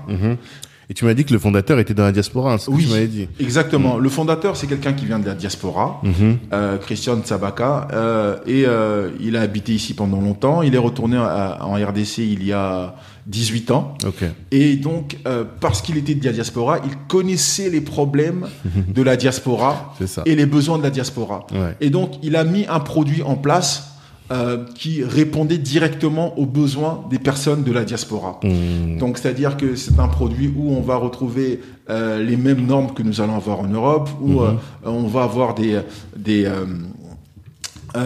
des, des syndics. On va Ok. avoir Des syndics, par exemple, euh, j'ai- ben, dans le terrain que, que, que moi j'ai acheté, par exemple, euh, il va Il y syndic avoir de copropriété. Cons- il va, il va y avoir des syndics de copropriété. Euh, je ne pourrais pas construire le, euh, euh, la hauteur que je veux. J'ai des hauteurs à respecter. euh, j'ai des couleurs à respecter. Mmh. j'ai- Comme quand j'achète ici. Oui, c'est vraiment le, le- ça par contre c'est pas l'argument commercial, on le voit pas beaucoup sur le site de cette notion de construire finalement aux normes européennes. Oui. Ça c'est pas euh, vous communiquez pas beaucoup là-dessus. On communique, on communique pas dessus. Hmm, euh, mais euh, ça va arriver. D'accord. Ça va arriver. Euh, nous sommes une jeune entreprise. Mhm. Euh, nous avons deux ans, mais en deux ans, nous sommes devenus numéro un en RDC. C'est pas pour rien. Mhm. Et en- on a vendu un peu plus de 7000 terrains. Ouais, c'est ce que tu avais dit. Voilà. Et euh, en deux ans, ça, ça, ça, ça nous a permis de pouvoir nous placer Mhm. euh, tout de suite dans l'échiquier. Mhm. Euh, et la différence avec les autres, c'est que nous viabilisons nous-mêmes nos terrains. Qu'est-ce que tu appelles viabiliser? C'est-à-dire C'est-à-dire qu'on amener l'eau, amener, voilà. ok. Et on, a- on ramène l'eau, on a des engins qui viennent, qui font les routes, on a des, des, des, des personnes qui viennent, qui font les canalisations et qui sont directement dans dans l'entreprise. D'accord. Ça, c'est- très important de pouvoir comprendre ça. Hmm. Et, euh, et, euh, et- c'est d'ailleurs pour ça que moi, en tant que professionnel de l'immobilier et de la gestion de patrimoine ici en France, euh, j'ai accepté et, j'ai signé un partenariat avec eux pour, pour avoir cette représentation commerciale et mettre des choses en place pour pouvoir aller plus loin pour les gens de la diaspora. Hmm. Parce que euh, ils répondaient à toutes les cases euh, importantes Mhm. qu'on a besoin, nous, en tant que personnes de la diaspora, Hmm. euh, de savoir pour pouvoir investir. Mhm. Exemple, pour pouvoir envoyer l'argent, euh, on m'a envoyé un RIB et j'ai envoyé l'argent directement sur un compte, euh, un compte français. euh, C'est ça. j'avais- C'est un compte que, en fait, la société, elle est en France. J'ai vu que c'est une SARL. La société, la société est à, à Kinshasa, mais ils ont Ouais. une filiale qui est ici. D'accord. Et donc, moi, quand j'ai euh, envoyé l'argent, j'ai envoyé l'argent donc à Stratimo directement ici en Ici. France, dans leur filiale. Euh, 24 heures après, c'était sur le compte. Euh, j'ai parlé avec la, la conseillère qui m'a confirmé que l'argent était arrivé. Euh, Mhm. euh, dans la semaine, j'ai reçu l'acte de vente Mhm. et derrière, j'avais plus qu'à faire les papiers pour euh, pour le cadastre. Mhm. Donc c'était quelque chose de très simple avec une façon de travailler qu'on avait finalement l'habitude d'avoir ici. Et donc quand moi en tant que professionnel, je vois qu'on a de telles possibilités, Ouais. ben moi je suis rassuré. Bien sûr. Donc c'est pour sûr. ça que j'ai d'abord été moi-même satisfait en tant que client Mhm. et comme j'étais satisfait en tant que client, je peux donc m'engager Ouais. euh, du coup pour pouvoir aussi emmener d'autres personnes Mhm. pour aller investir. Je ne je ne dis pas faites ce que j'ai pas fait. C'est ça. Faites ce que moi-même j'ai fait Mhm. euh, euh, en tant que client, euh, cette, ce savoir-faire que moi j'ai rencontré en tant que client, et, et, et vous serez très content. D'accord. Mais alors, si on parle des, des perspectives du marché, Ouais. euh, tu as bien expliqué au début tout ce qui était relatif au, au, au potentiel de Kinshasa comme euh, le lieu d'investissement. Mhm. Euh, tu as bien expliqué quelle était la, la qualité du service et encore on va reprendre un peu par la suite. Ouais. Euh, Mais euh, combien ça rapporte de, Tu as dit que tu peux faire double. Ouais. Voilà, les, les, euh, la rentabilité d'un bien là-bas, c'est combien? Alors, euh, ce qu'il faut savoir, c'est que euh, là où on a le plus de rentabilité, c'est dans le foncier. Ok. Le foncier aujourd'hui, c'est là où on a le plus de rentabilité. Mhm. Ça, euh, en tant que en tant qu'homme de chiffres Mhm. et, et un bon banquier, euh, je suis à l'aise dessus. D'accord. Euh, donc là, euh, quand ici j'ai des bons projets à proposer à mes clients, on Mhm. aura du 15% de rentabilité. Hmm. Non, on est super. hein. Quand on a du 18, 19, on, on touche le ciel. Mhm. Euh, et ça, quand on a ce genre de choses, ici on est content. Hmm. Mais en, à Kinshasa, Mhm. on parlait de Kinshasa, euh, les rentabilités qu'on peut avoir, on peut avoir des rentabilités à 100%, on peut avoir des rentabilités à 200%. Ok. Alors, je vais parler d'un exemple précis pour, pour illustrer. J'aime bien ça, moi, les exemples. Euh, J'ai une de mes assistantes, en fait, qui euh, me racontait une histoire. Euh, et elle m'a dit, tiens, monsieur Elikia, euh, ma mère a acheté un terrain en 95. Mhm. Justement, le fameux pompage, le fameux Ouais. marché dont on parlait tout à l'heure, qui était au fin fond d'un quartier de Kinshasa. Et derrière ça, il y avait que des, euh, c'était que des champs et un cimetière plus loin, d'accord Quand moi j'ai quitté Kinshasa. Mhm. Et donc sa mère a acheté un terrain là-bas derrière, Hmm. vers les champs là-bas loin, D'accord. 50 dollars. Elle a acheté le terrain à 50 À 50 dollars. Ok, d'accord. En 1995. Hmm. Ce même terrain, sa mère l'a revendu en 2010 parce qu'en 2010, tout ce coin était devenu habitable et il y avait des villas et des villas dans le coin. Sa mère a revendu ce terrain 10 000 dollars. Ce même terrain, aujourd'hui, en 2022, vaut 50 000 dollars. T'imagines Alors, je, je me suis posé une question très simple. Hmm. En 95, euh, j'avais quel âge? En 95, j'avais 17 ans. Mhm. Est-ce que quand j'avais 17 ans, il me manquait 50 dollars Hmm. pour pouvoir moi aussi acheter ce terrain-là? T'aurais pu, bien sûr. J'aurais pu parce que je gagnais une petite bourse. Hmm. Avec ma bourse, j'aurais pu acheter un terrain. Hmm. Donc ça veut dire que ce terrain, j'aurais aussi pu le garder jusqu'à ce jour. Donc avec une bourse de 50 dollars à- avec laquelle j'aurais, plutôt que de m'acheter mes Patrick Ewing, La belle paire de baskets à paire de baskets jaune, Patrick Ewing que j'avais, qui était à combien? Il devait être à 1000 francs, Ah, ou un truc comme ça. hein. trop cher. Euh, attends, la, la Patrick Ewing, elle était à presque 700 francs. 700 Ouais, La D'accord. montante verte. Donc, euh, cette fameuse paire, euh, j'aurais pu prendre ne serait-ce que la moitié de cet ça. argent. Ce et je 700 l'aurais- francs, c'est 110 euros, je pense. Ouais, c'est ça. 115 Donc j'aurais pu avoir deux terrains comme ça, avec une paire de Patrick Ewing que j'avais à l'époque. Aujourd'hui, tu aurais 100 000 euros.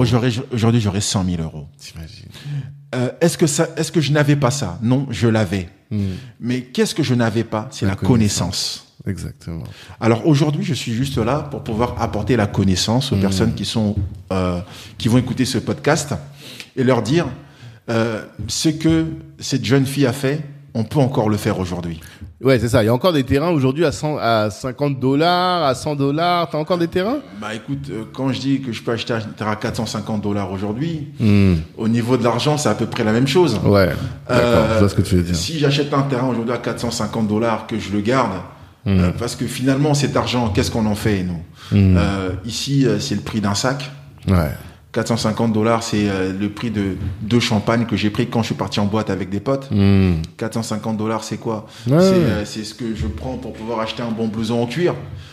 Mais Même ton me- budget Uber Eats, il peut être euh, mon, mon budget Uber Eats, sur hein, 2-3 mois, ça peut être ça- ça peut- 450 ça peut dollars. être tout de suite 450 C'est dollars. clair. Mais, mais aujourd'hui, moi, ce que je suis en train de dire, c'est que nous avons, nous, diaspora, Hmm. la, la possibilité de pouvoir nous créer de la richesse Hmm. dans les années à venir, Mhm. dans l'immobilier, en achetant maintenant, Hmm. de façon froide et de façon euh, euh, euh, euh, euh, Calculé, quoi. calculée. Mm. Et, et, et, et je le fais à chaque fois, Ah, régulièrement. régulièrement. Acheter des terrains. des J'achète régulièrement des terrains Mm. et je sais que tout ce que je suis en train d'acheter, je vais revendre ça dans 10 ans, je Mm. vais revendre ça dans 15 ans. Et j'achète comme ça des terrains systématiquement. Mm. En partant sur des terrains, euh, en, étant modeste, Mhm. je dis bien modeste, c'est parce que les terrains à 450 dollars, euh, on, essaie de- de- d'avoir des terrains pour tout le monde. On a des terrains qui coûtent 8000 dollars, on a des terrains qui sont à 15 000 dollars. Mhm. Mais on essaie d'avoir un large, une, une, une panel assez large pour, pas- pour, pour, euh, permettre à toutes les personnes de pouvoir investir. C'est-à-dire que moi, si aujourd'hui j'investis euh, euh, 450 dollars Mhm. à Kin, euh, je peux dire à la personne qui investit aujourd'hui, d'une façon certaine, Hmm. que l'année prochaine, elle aura au minimum doublé sa mise. Doublé? Mais bien sûr. Je, je vais donner un exemple très simple. Parce qu'il y a beaucoup de vendeurs de rêves dans l'immobilier, ça me fait peur. Ce que tu non, dis, ça- mais ça me paraît, ça me paraît énorme. Non, ça- je, je ne vends pas du rêve. Mhm. Je, je vends la réalité. Mhm. Euh, Aujourd'hui, en fait, euh, un petit exemple, on avait fait une promotion. Mhm. Parce que les terrains qui valent, euh, qu'on achète, qu'on vend aujourd'hui à 450 dollars, c'est une promotion qu'on fait. D'accord. euh, sont des terrains en réalité qui valent entre 750 et 850 dollars à peu près. Ok. Ça, ce sont les vrais prix. D'accord. C'est-à-dire que juste en achetant le terrain parce que nous avons fait une promotion, Mhm. déjà tu gagnes de l'argent. Hmm. Euh, on avait fait une promo pendant un court temps euh, sur ces terrains-là à 300 dollars le terrain. Hmm. Bah, Aujourd'hui, les terrains sont vendus à 450. Mhm. La personne a déjà gagné 150 dollars. Alors qu'elle a investi 300. Mais quel est l'intérêt pour vous de vendre en dessous? Parce que c'est le prix du marché. Quand vous dites 800, 850. L'in- L'intérêt pour nous, c'est quoi? C'est que nous avons besoin de nous faire connaître. Ok. D'accord. Euh, nous avons besoin euh, de pouvoir faire en sorte que euh, c'est comme dans la grande distribution, il y a des Mhm. produits d'appel. N'est-ce On revient à la grande distribution. elle était pas loin, elle était là, là, il venu la ramener ici. Voilà. Il y a- D'accord. Il y, a des produits d'appel. Donc effectivement, il y a, il y a- et on, on va faire des promotions sur, sur, sur, sur des terrains où on va moins gagner, Mhm. mais c'est pas grave. Parce que sur le, le, le volume que nous allons pouvoir faire, Mhm. on va pouvoir s'y retrouver. D'accord. Donc le but du jeu, euh, c'est pas forcément de gagner de l'argent tout de suite, Mhm. mais c'est de faire connaître aussi, permettre aux personnes de connaître nos process. Bien sûr. Euh, écoutez, euh, tu prends pas un grand risque, Tanguy, en, en investissant 450 dollars. Non. Voilà, mais par contre, quand tu as vu nos process, tu as vu comment ça marchait, derrière, quand tu, on, va, tu vas, on va te dire investis 3000, Bien 4000, tu seras beaucoup plus à l'aise. Surtout si tu as fait x2, x3, tu auras la trésor pour pouvoir faire aussi. Exactement. Ça, mm. Donc, euh, euh, c'est pour ça que c'est- très intéressant de comprendre les choses qui se passent. Mm. Et moi, quand une personne vient acheter un terrain, Mhm. je dis pas, écoute, euh, dans la diaspora, parce que moi je m'occupe de la diaspora, c'est de dire, écoutez, euh, nous avons des, des- des- des problèmes, nous avons des soucis aujourd'hui au niveau de la diaspora, Mhm. c'est que euh, en Europe, on n'aura pas de retraite. On n'en aura pas. Et euh, qu'est-ce qu'on fait? Moi, par exemple, les, les, les, les- les personnes qui sont venues comme ma mère, elle, elle est arrivée ici, elle avait 35 ans avec euh, ses, ses quatre enfants. Mm. Euh, elle a dû se refaire une vie ici. Mm.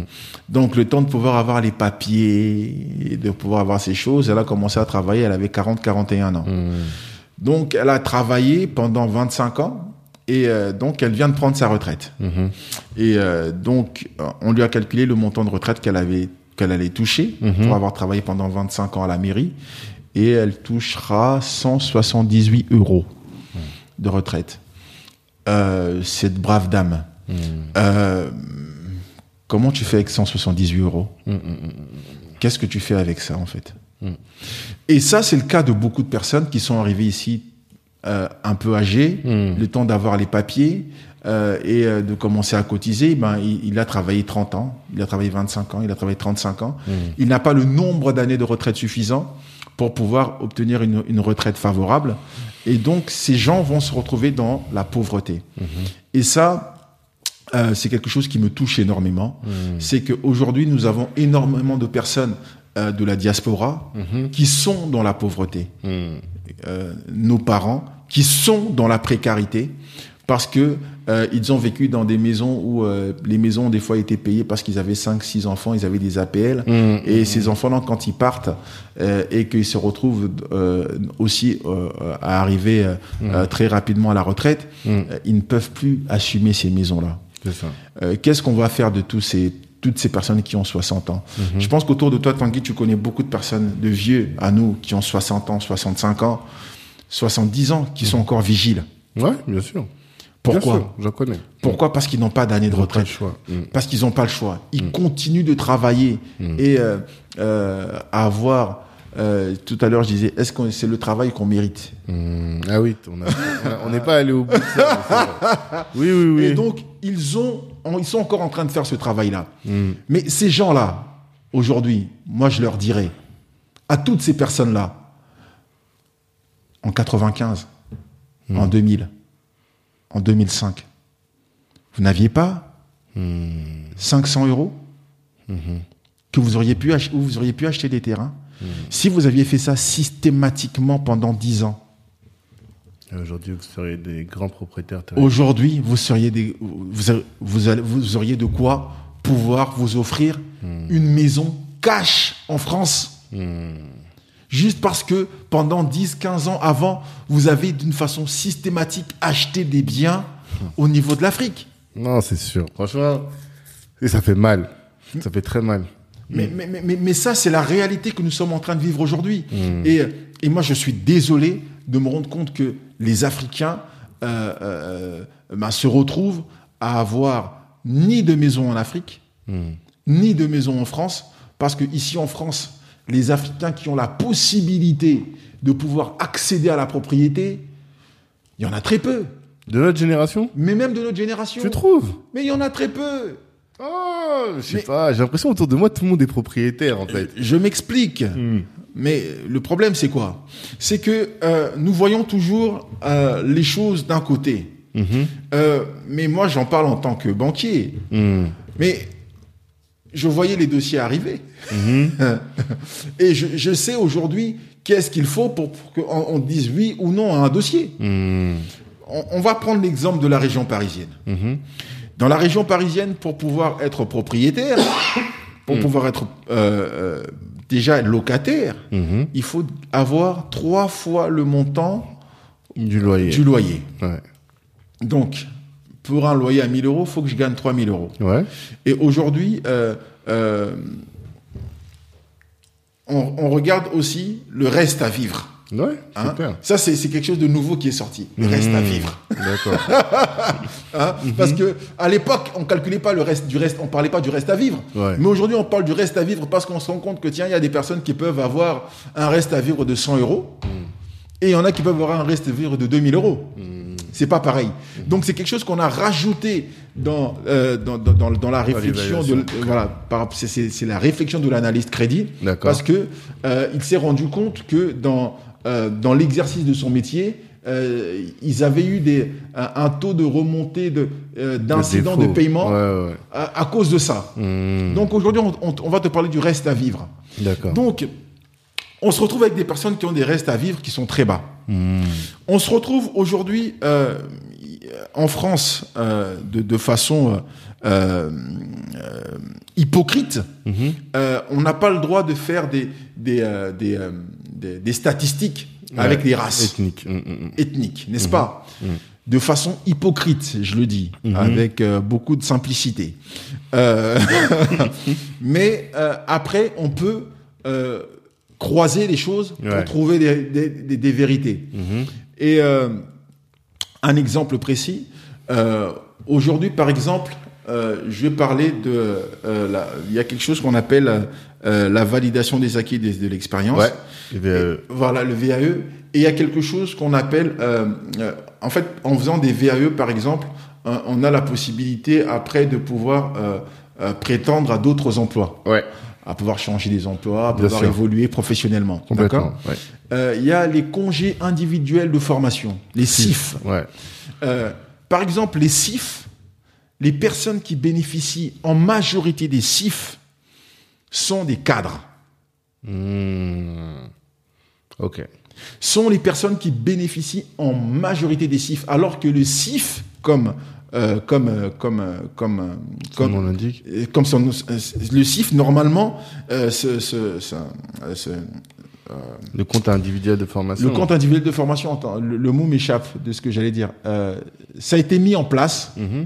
ça a été mis en place pour pouvoir permettre aux employés, Hmm. aux ouvriers de pouvoir évoluer professionnellement. Complètement. C'est fait premièrement pour eux. Mhm. Donc, en, quand il y a des financements, c'est premièrement pour ceux-là. Mhm. Mais étant donné que ces personnes-là ne savent pas que ça existe et ne sont pas au courant de ces choses, Mhm. ils n'y vont même pas les chercher. Ouais. D'accord? Mhm. Les personnes qui connaissent ces choses, qui sont au courant de ces choses, sont qui? Ce sont les cadres. Hmm. Ce sont des personnes haut placées. Or, quand on regarde les personnes qui sont haut placées avec des, des, des grands salaires et autres, qu'est-ce qu'on retrouve? C'est pas les noirs qu'on retrouve. Non. Bien sûr. Donc, mécaniquement, ça veut dire que les personnes qui sont les mieux placées, qui sont les plus riches, ont la chance de devenir encore plus riches. Et les personnes qui sont en bas, qui- comme nous, en général, je parle bien d'une généralité, Hmm. euh, euh, dans lesquelles tu as parlé tout à l'heure, des personnes qui font des métiers euh, Difficile. difficiles, Ouais. euh, qui se lèvent à 5 heures du matin et qui Mm. se couchent à minuit. Ben ceux-là, ils sont exclus d'office de, de, de, de, de, de- de cette richesse qui se crée. Hmm. Donc, qu'est-ce que ça crée? Ça crée euh, une, euh, une différence de plus en plus. Mhm. Euh, et, et, et on, et on va effectivement, on va voir que dans notre génération, on a, on a, on a des cadres. Bah oui. Oui, bah forcément. Mm. Euh, mécaniquement, oui, on en a. Mais en termes de proportion, le nombre de cadres que nous avons, nous, les Africains, euh, et, les, et, et- autres euh, amis euh, de, des îles Hmm. que nous avons dans la société française restent infimes p- proportionnellement à ce que représente notre force de travail dans la société. Ça, c'est sûr. Il y a, Voilà. même pas de doute. C'est pour ça que je dis que, en réalité, Tanguy, euh, quand tu dis autour de moi, je vois beaucoup de gens qui sont propriétaires, je te dis oui, tu vois beaucoup de cadres aujourd'hui qu'on n'en avait pas il y a 10 ans, C'est ça. qu'on n'avait pas il y a 20 ans. C'est ça. Aujourd'hui, comme on les a, tu commences à en voir beaucoup parce que tu as aussi la chance d'être dans un certain milieu, dans un certain réseau, Oui. avec des personnes qui sont comme ça. Mais laisse-moi te dire que les personnes qui sont underground, qui sont là-bas en bas, Hmm. eh ben, ceux-là, ils n'ont toujours pas accès à la propriété. Et moi, c'est à ceux-là aussi que je parle. C'est à ceux-là aussi que je viens donner aujourd'hui un espoir pour leur dire que pour demain, pour l'Afrique de 2050, toi aussi, tu peux faire en sorte d'être parmi les personnes qui demain auront quelque chose. Parmi les personnes qui demain auront beaucoup d'argent. Parce que si aujourd'hui tu as 20 ans et que tu te positionnes correctement, tu as 25 ans, 30 ans, tu te positionnes correctement sur ce qui va se passer dans 30 ans, et ben dans 30 ans, tu auras 60 ans. Et ben à 60 ans, tu te retrouveras avec un nombre incalculable de biens parce que tu auras investi de façon systématique pour pouvoir être riche dans quelques années. Et ça, c'est ouvert à tout le monde. Et ça, c'est possible avec de l'immobilier. C'est ça que tu dis. Et ça, c'est possible aujourd'hui de Avec pouvoir l'obtenir avec l'achat de terrain. C'est pour ça que je, et là, je ne parle pas de construction encore. Hmm. Je suis juste dans, parce qu'à partir du moment où il y a la construction, ça demande plus de moyens. Ouais. Ça demande plus de moyens. Oui, en fait, c'est ça que j'ai. Ouais, en fait, moi, je m'étais un peu mépris sur l'activité, mais vous, votre activité, et toi, tu dis que le simple fait d'acheter des terrains sans enrichir ce terrain Ouais. par de la construction, Tout à fait. même ça, c'est générateur de valeur. Enfin, Surtout tu peux ça. gagner de l'argent. Surtout ça. Surtout, c'est ça. Surtout ça. Et, et- et j'explique pourquoi je dis surtout ça. J'achète aujourd'hui un, un terrain à 5 000, à 5 000 euros. D'accord? Et, et- et- et tu vas comprendre. Ce terrain que j'achète à 5 000 euros, au bout de 10 ans, on va dire, je vais prendre un exemple très simple. Au bout de 10 ans, a pris 100%. C'est-à-dire que mon terrain, dans 10 ans, vaut 10 000. Très bien. Mais si j'y ai 50, 100%. Oui, Oui. oui. 10 000, ouais, ouais. il Oui, faut oui, 10 000. oui. Si maintenant, moi, euh, je construis sur ce terrain un bien, Mm-hmm. mais ce bien, je le construis à 25 000. Mm. Mon bien vaut 35 000. Non, Mm. 25 000 plus 5 000. En gros, ça m'a coûté 30 000. Ouais, ouais, ouais. OK Mm. Mais dans 10 ans, ma maison n'aura pas doublé. Ouais. C'est mon terrain qui aura doublé. Oui. ma maison n'aura pas forcément doublé. Donc, je ne me retrouve pas mécaniquement dans 10 ans avec 30 fois 2.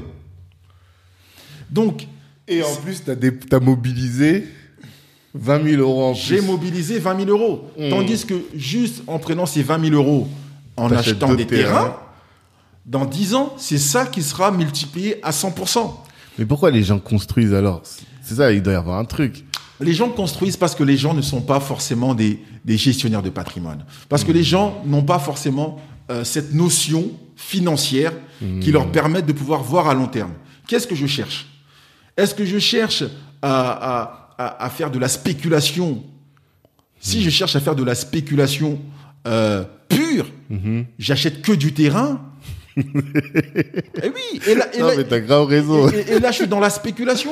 J'achète du terrain, je clôture, je fais le minimum syndical qu'il y a à faire dessus, Hmm. et, et j'attends que les choses se passent. D'accord Derrière, si je, derrière, après, il y a d'autres choses que je, des petites choses que je peux faire qui, qui vont faire que mon terrain peut être Tu rentable. vas l'enrichir. Tu peux Ça, c'est possible. De la...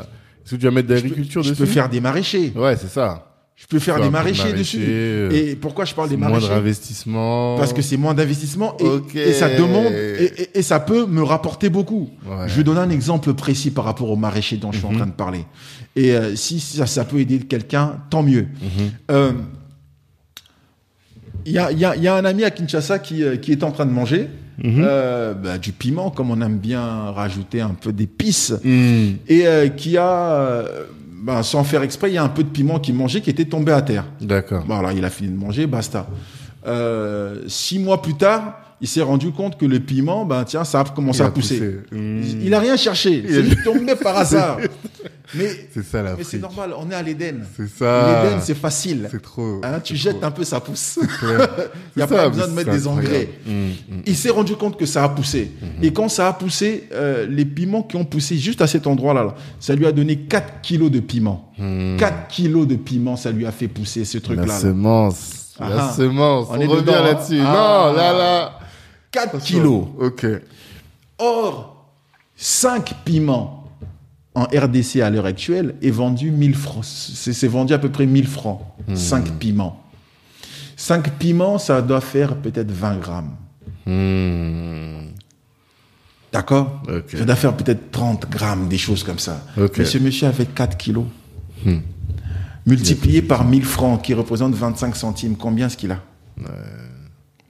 Et là, nous sommes dans quelque chose qui n'est pas extraordinaire. Mmh. Nous sommes dans quelque chose que nous pouvons tous faire. Hmm.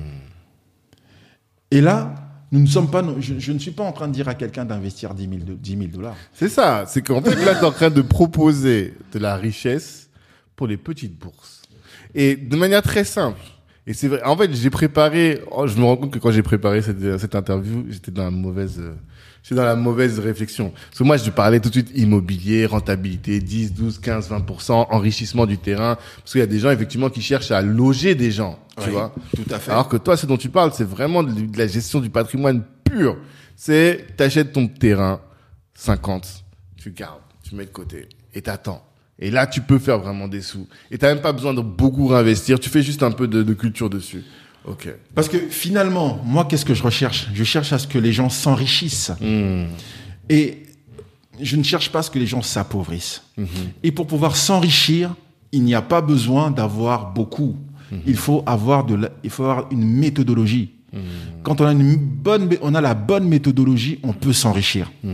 Euh, et, et- et- et ça, j'en parle encore une fois euh, avec l'histoire de ma famille, tout simplement.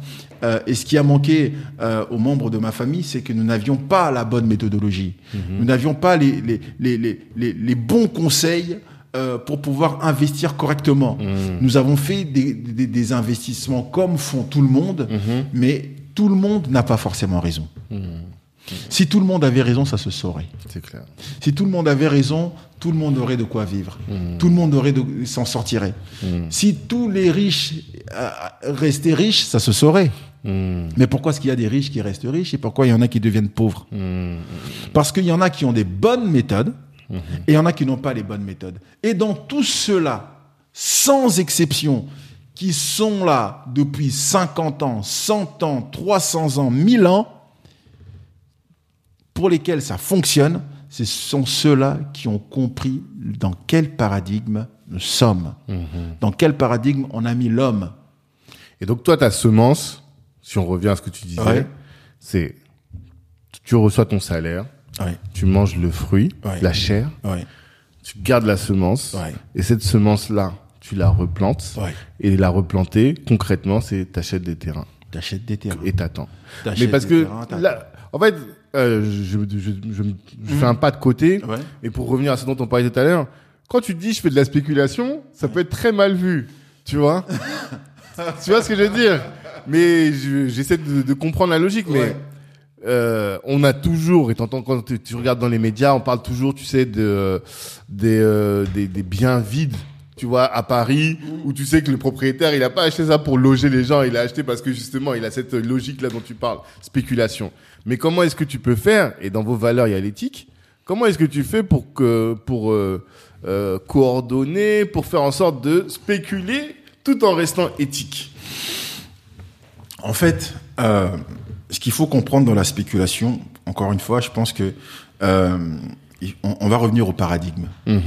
Euh, c'est très important de comprendre, de comprendre ça. Euh, par principe, quand je garde une semence et que je la plante, je suis dans la spéculation. Ok. Par principe. Ok. Pourquoi? Bah, parce que. Que t'espères qu'elle va générer du fruit. Bah oui. Ok. J'espère qu'elle va générer du fruit. Et plus je vais attendre avec cette semence que j'ai mis, plus ça va porter du fruit. Ouais. Tout à fait. Ça, c'est de la spéculation pure. Hmm.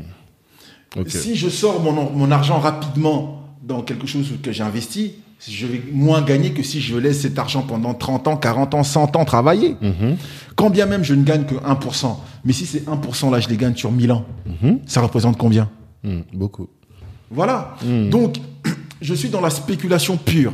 Donc, à partir du moment où j'ai compris que le paradigme dans lequel on, a mis l'homme, où je suis placé, c'est la spéculation, Mhm. je suis tranquille. Mais maintenant, dans ma spéculation que je suis en train de faire, je dois juste respecter des, des, euh, euh, comment est-ce que je- des, euh, les, les bonnes proportions. Tout est une question de dosage. Je ne dois pas être trop ni trop peu. Mm. Je dois respecter l'équilibre. Nous sommes toujours dans l'équilibre. C'est très important. Et justement dans cette spéculation et dans cette, dans cette, euh, dans, dans ce, euh, euh, quand je parle de cette semence qu'on va prendre et qu'on va utiliser pour pouvoir se créer de la richesse, c'est-à-dire que on va prendre une personne qui la première année a réussi à se garder 450 euros de côté. Mm. Elle va prendre les 450 euros, elle va acheter son terrain. Mhm. Super. L'année d'après, elle aura encore gagné 450 euros qu'elle aura réussi à se mettre de côté. Mm. Avec les 450 euros de côté qu'elle aura mis, qu'est-ce qu'elle va faire? Elle va venir, par exemple, créer dessus un, un petit maraîcher Mm. Mm. qui va produire. Mhm. Mais ce qui sera en train de produire avec son maraîcher, il va com- cette personne-là va commencer à nourrir des gens. Mm. Cette personne-là va commencer à faire que euh, là où il y avait euh, 50 kilos euh, de, de piment euh, par an sur la ville de Kinshasa, il y en aura 51. Mm. Parce qu'elle aura apporté sa petite part. Ah, j'ai grave compris. Et c'est un moindre investissement que de créer une maison, de monter un, un bien sur le. le- Voilà. le- Et cette personne-là Mm. commencera à, elle aura donc créé l'équilibre dont je suis en train de parler. Mm. J'ai une maison, un terrain que j'ai investi, que je vendrai dans 15 ans, Mhm. mais mon terrain n'est pas resté vacant. Mm. J'ai mis quelque chose dessus qui profite à tout le monde dessus. Donc je suis différent du propriétaire parisien qui va acheter un bien et qui va laisser le bien vide pendant qu'il y a des gens qui dorment dehors. C'est ça. Voilà. Mais c'est bien de le dire, parle- c'est important de le dire. Voilà, c'est pour ça que je parle de l'équilibre. Ok. Voilà, je, je fais des choses, mais dans ce que je suis en train de faire, je fais à chaque fois des choses qui vont permettre à tout le monde de pouvoir gagner. Et quand je pense à tout le monde, et quand je pense à cet équilibre, que tout le monde puisse gagner, eh ben, je gagne non seulement, et là c'est un strike, parce que je gagne pas seulement sur le terrain, Mais oui. mais je gagne aussi sur ceux qui sont en train de produire le terrain. Exactement. Et je me rendre compte qu'au final, eh ben, j'aurais plus été rentable grâce au petit maraîcher que j'aurais mis sur le terrain que sur le terrain pur que j'avais acheté. Et là, j'ai commencé réellement à me construire un patrimoine sur le long terme. Et si je garde cette chose, eh ben, je peux vous assurer que si j'avais fait ça il y a 10 ans, si ma mère avait fait ça il y a 10 ans, si mon oncle avait fait ça a 15 ans, avec juste le superflu qu'ils avaient et qu'ils dépensaient à acheter de la bière ou des vêtements, C'est ça. C'est ça le truc. C'est ça qui fait mal. J'ai vu, il y a une photo là sur euh, qui traîne sur les réseaux, je sais plus sur quel réseau. Tu vois des personnes, je pense à- dans les années 70, euh, des noirs qui sont en boîte de nuit à l'époque. Ils sont en train de danser, ils sont en train de danser, et il y a les gens qui disent voilà ce que faisait ma grand-mère pendant que les autres étaient en train d'acheter des terrains. oh, J'ai vu ça, j'ai, ça m'a fait tellement mal. Et je me suis dit, qu'est-ce que moi je suis en train de faire là, Ouais, avec ouais. mon argent, Ouais. que je ne fais pas, ouais. au lieu d'acheter des terrains pour que euh, mes enfants demain en... Mais, mais c'est ça. C'est ça. C'est ça, en fait. On, se, on, se, on, se, on se triture l'esprit. Hmm. Euh, on, on- se, on, se, on se prend la tête à se poser mille et une questions. Ouais, exactement.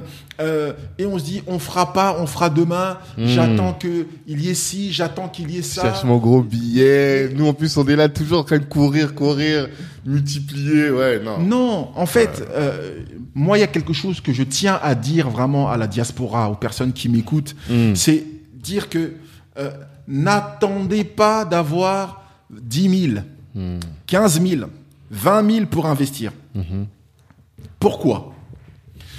Parce que si j'étais en 95, je reprends mon exemple de 95 et les Patrick Ewing. Si en 95, je m'étais dit, je veux acheter un terrain, mais je veux acheter mon terrain, il faut que j'ai 10 000 euros. J'aurais attendu patiemment, j'aurais mis de l'argent de côté, papa, papa, papa. Peut-être qu'au bout de 10, 15 ans, j'aurais réussi à avoir mes 10 000 euros. Et qu'est-ce que j'aurais acheté? Le terrain qui valait 50 euros. Qui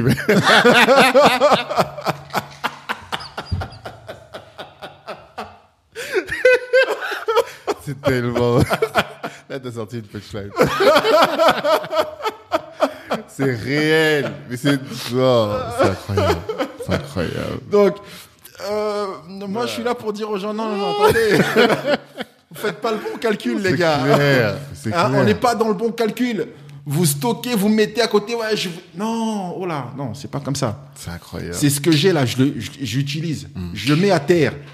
Je prends ma semence, je la mets à terre. Je prends ma semence, je la mets à terre. Et le pire, c'est que si tu fais ça, avec les 50 euros que tu as mis, Ouais. l'année d'après, tu mets encore 50. L'année- Ce qui C'est fait que 15 exactement ans ça. après, tu as 1000 fois Exactement. ce que tu as. Exactement. que- Ouais, ok. Tu, tu as beaucoup plus. Bien sûr. Et tu as créé de la richesse. Tu as créé de la richesse. Et, c'est- pour moi, c'est vraiment important. C'est pour ça que euh, je, je, je- je- je fais tout pour essayer d'éveiller euh, les mentalités euh, d- d'entrepreneurs, les mentalités des personnes qui sont dans la diaspora, pour leur dire, écoutez, nous avons, nous, aujourd'hui, la possibilité d'aller en Afrique et de pouvoir faire que les choses changent. Changeons notre regard sur l'Afrique, parce que l'Afrique, elle restera telle qu'elle est. C'est-à-dire que Dieu a fait en sorte que l'Afrique puisse être la semence de ce monde, ça ne bougera pas. Ça changera pas, ça. Maintenant, si nous, on a compris qu'on investit dans cette semence, c'est nous qui allons gagner.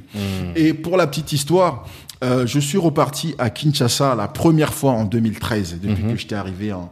euh, quand j'avais- Depuis enfant Ouais. Ah, Ouais, ok. ouais, ouais. Je suis reparti pour la première fois donc en 2013 à Kinshasa. Et euh, j'ai pris mon avion. Et sur 80, sur 100 personnes qui y avait dans la dans l'avion, franchement, il y avait 10% de Congolais. Oui. Ça, on fait tous cette expérience. Mais honnêtement, ça m'avait pas choqué. J'ai pris l'avion, je suis parti. Et J'ai repris l'avion dans l'autre sens. Il y avait 90% de Congolais, 10% d'Occidental. Bien sûr. Je suis revenu. J'ai rien remarqué. Mais quand j'ai fait le même voyage quatre fois, et que quatre fois, à quatre moments différents de l'année, C'est toujours la même. C'était toujours la même chose, je me suis dit, tiens, je pense que nous ne sommes pas dans le bon sens. On ne voyage pas dans le bon sens. ça. C'est ça. Eux ici, que nous prenons pas pour exemple, sont en train d'aller chez nous pour aller travailler et multiplier leurs semences. Nous, nous sommes en train de venir ici pour venir multiplier et euh, euh, ce, ce- ce qu'ils ont ici. Non, mais après, ça, ça s'explique. Moi, j'ai une explication toute simple. Vas-y. C'est la vision à long terme. Uh-huh. C'est-à-dire que l'Africain, et je vais me permettre de faire une généralité, même si je ne devrais pas, mais l'Africain, euh, parce qu'il est dans une zone instable, et parce que même nous, aujourd'hui, qui sommes ici, ce qu'on a construit, finalement, ça reste encore, euh, de, ça reste encore fragile. On est sur du court terme. Alors que les- la réflexion que tu as là, c'est une réflexion qui est très long terme. Hein. Tu es en train de te dire, euh, aujourd'hui, ce que j'ai acheté en 95, la graine que je pousse, que je plante. Et de toute façon, l'agriculteur, c'est quelqu'un qui pense long terme. La graine que je plante là, elle va me donner du fruit en 2022. Et elle va- même si elle va me donner le plus bel arbre du monde, l'Africain, compte tenu de sa situation, lui, il se pose la question de, en tout cas, il y en a beaucoup, qui se posent la question de, moi, mais après-demain, avant d'arriver là-bas, là, demain, comment je vais vivre? Et donc, nous, ceux qui ont la réflexion long terme, les Occidentaux, qui sont pleins dans la planification. Tu sais que la, la question de 2050, là, je la pose systématiquement. Ouais. Une fois, je l'ai posté à des gens, ils m'ont dit, mais qu'est-ce que tu me racontes? Pourquoi tu me parles? Et c'est un épisode qui est trop marrant. Ouais. Pourquoi tu me parles de 2050 Moi, je suis en train d'essayer de régler mes problèmes là, là, là. Et toi, tu me parles... De quoi tu me parles? Et c'est là que j'ai vu la différence. J'ai dit, non, les, les Occidentaux, on peut les critiquer comme on veut, mais ils font de la planification stratégique sur le long terme. Et les. Chinois aussi. D'accord. Alors, euh, excuse-moi, mais je, je- je reviens encore une fois à l'Afrique. Ouais. euh, qui est la mère, On est le. Mhm. père de la civilisation. Euh, les- nos ancêtres, euh, ce qu'ils ont fait, ils ont fait des choses à long terme. Oui. Euh, la personne qui a fait l'os d'Ishango, euh, qui est la plus vieille calculatrice au monde, euh, n'a pas fait des choses à court terme. Parce qu'il l'aurait fait sur un arbre. Il l'aurait fait sur un tronc. Mais il l'a fait sur un os. Et, euh, à- et c'était, c'était euh, un matériau qu'il utilisait qui pouvait rester. Pour preuve, 25 000 ans après, nous l'avons encore. Exactement. Donc, ça veut dire que cette vision à long terme, nous l'avons. Nous l'avions. Nous l'avons. Elle est inscrite en nous. Mais nous devons simplement changer de regard. Pourquoi? Nous sommes en train de regarder à l'Occident comme si c'est l'Occident qui est en train de nous apporter le savoir, Tout à fait. alors que le savoir est en nous, nous l'avons. Alors que le savoir, nos aïeux, nos bisaïeux et trisaïeux, à l'époque, vivaient de cette façon-là, avaient cette vision à long terme. Pourquoi est-ce que je parle de paradigme? C'est très important de comprendre. Parce que, d'entrée de jeu, euh, les, euh, les, euh, les, euh, les, les- les Africains ont vécu et vivaient dans un monde avec leur paradigme, leur façon de penser, leur façon de voir. Un jour, il y a des personnes qui sont venues, qui leur ont dit votre modèle est pas bon, voilà le bon modèle qu'il va falloir que vous puissiez copier et sur lequel il va falloir que vous puissiez vivre. Exactement. Donc, depuis 400 ans, nous sommes en train de courir derrière un modèle qui n'est pas le nôtre pour essayer de le copier. Ça. Donc, forcément, qu'est-ce que ça crée? Ben, Ça crée un déséquilibre. Tout à fait. Forcément, qu'est-ce que ça crée? Ça crée des complexes d'infériorité fait. parce que nous sommes en train d'essayer de faire comme l'autre et on n'y arrive pas et c'est compliqué parce que le temps de pouvoir changer notre disque dur, Mm. mais ça prend du temps. Alors que nous, ce que nous devons faire, c'est regardons ce que nous avons, comment nous avons toujours fonctionné et cette façon de fonctionner, c'est quoi? C'est cette science, c'est ça que je suis en train de parler de science, que, que nous avions, que nous avons depuis tant d'années et que nous devons simplement maintenant regarder. Aujourd'hui, tu pars à Kinshasa, je pense que ça peut être le cas dans d'autres pays, mais en tout cas, je vais parler de mon pays parce que c'est celui que j'ai vu. Je- quand j'étais jeune, derrière ma maison, quand bien même j'habitais dans une villa, il y avait un petit coin où ma grand-mère Mais oui. avait fait un potager. Mais oui. Mais oui. Mais aujourd'hui, quand je vais à Kinshasa, Il n'y a plus ça. il n'y a plus de potager. Il n'y a plus ça. Je suis parti dans des villages. Villages, papa. Où les gens, j'ai vu des gens, des personnes assises. Bras Personne croisés. ne va au champ. Ils a- Il n'y a, y a, pas- y a même pas de champ que quelqu'un va faire. Et ces gens-là disent, on a faim, l'État ne fait rien pour nous. Mais, mais je- on marche sur la tête. C'est l'État qui va venir tourner la terre pour toi. C'est l'État qui va venir faire que euh, si tu, tu mets euh, du piment aujourd'hui, tu en auras demain. C'est pas l'État qui va venir faire ça. C'est à toi de le faire. C'est-à-dire que euh, on se déresponsabilise. Et le problème de l'Africain aujourd'hui, c'est que nous nous sommes déresponsabilisés et nous voulons marcher sur un système occidental Tout à fait. en Afrique. Donc, on reste dans nos bureaux, on sort, on va faire les, on va faire les courses. Mais le problème, c'est que ça marche pas au. Ce modèle, c'est leur modèle à eux. Ça fonctionne ici parce qu'ils ont mis beaucoup de choses en place pour que ça puisse fonctionner. Mais nous, nous n'avons pas encore mis ces choses-là en place. Ça fonctionnera pas. Ça fonctionnera pas. Donc, les gens auront faim. Pourquoi? Parce que euh, ils- n'ont pas cultivé la terre. Cultivez la terre. Faites en sorte que votre terre puisse être rentable. Aujourd'hui, euh, euh, nous avons 60% euh, euh, de, de terres arables dans le monde, en Afrique. Donc, c'est-à-dire que aujourd'hui, notre richesse, c'est la terre.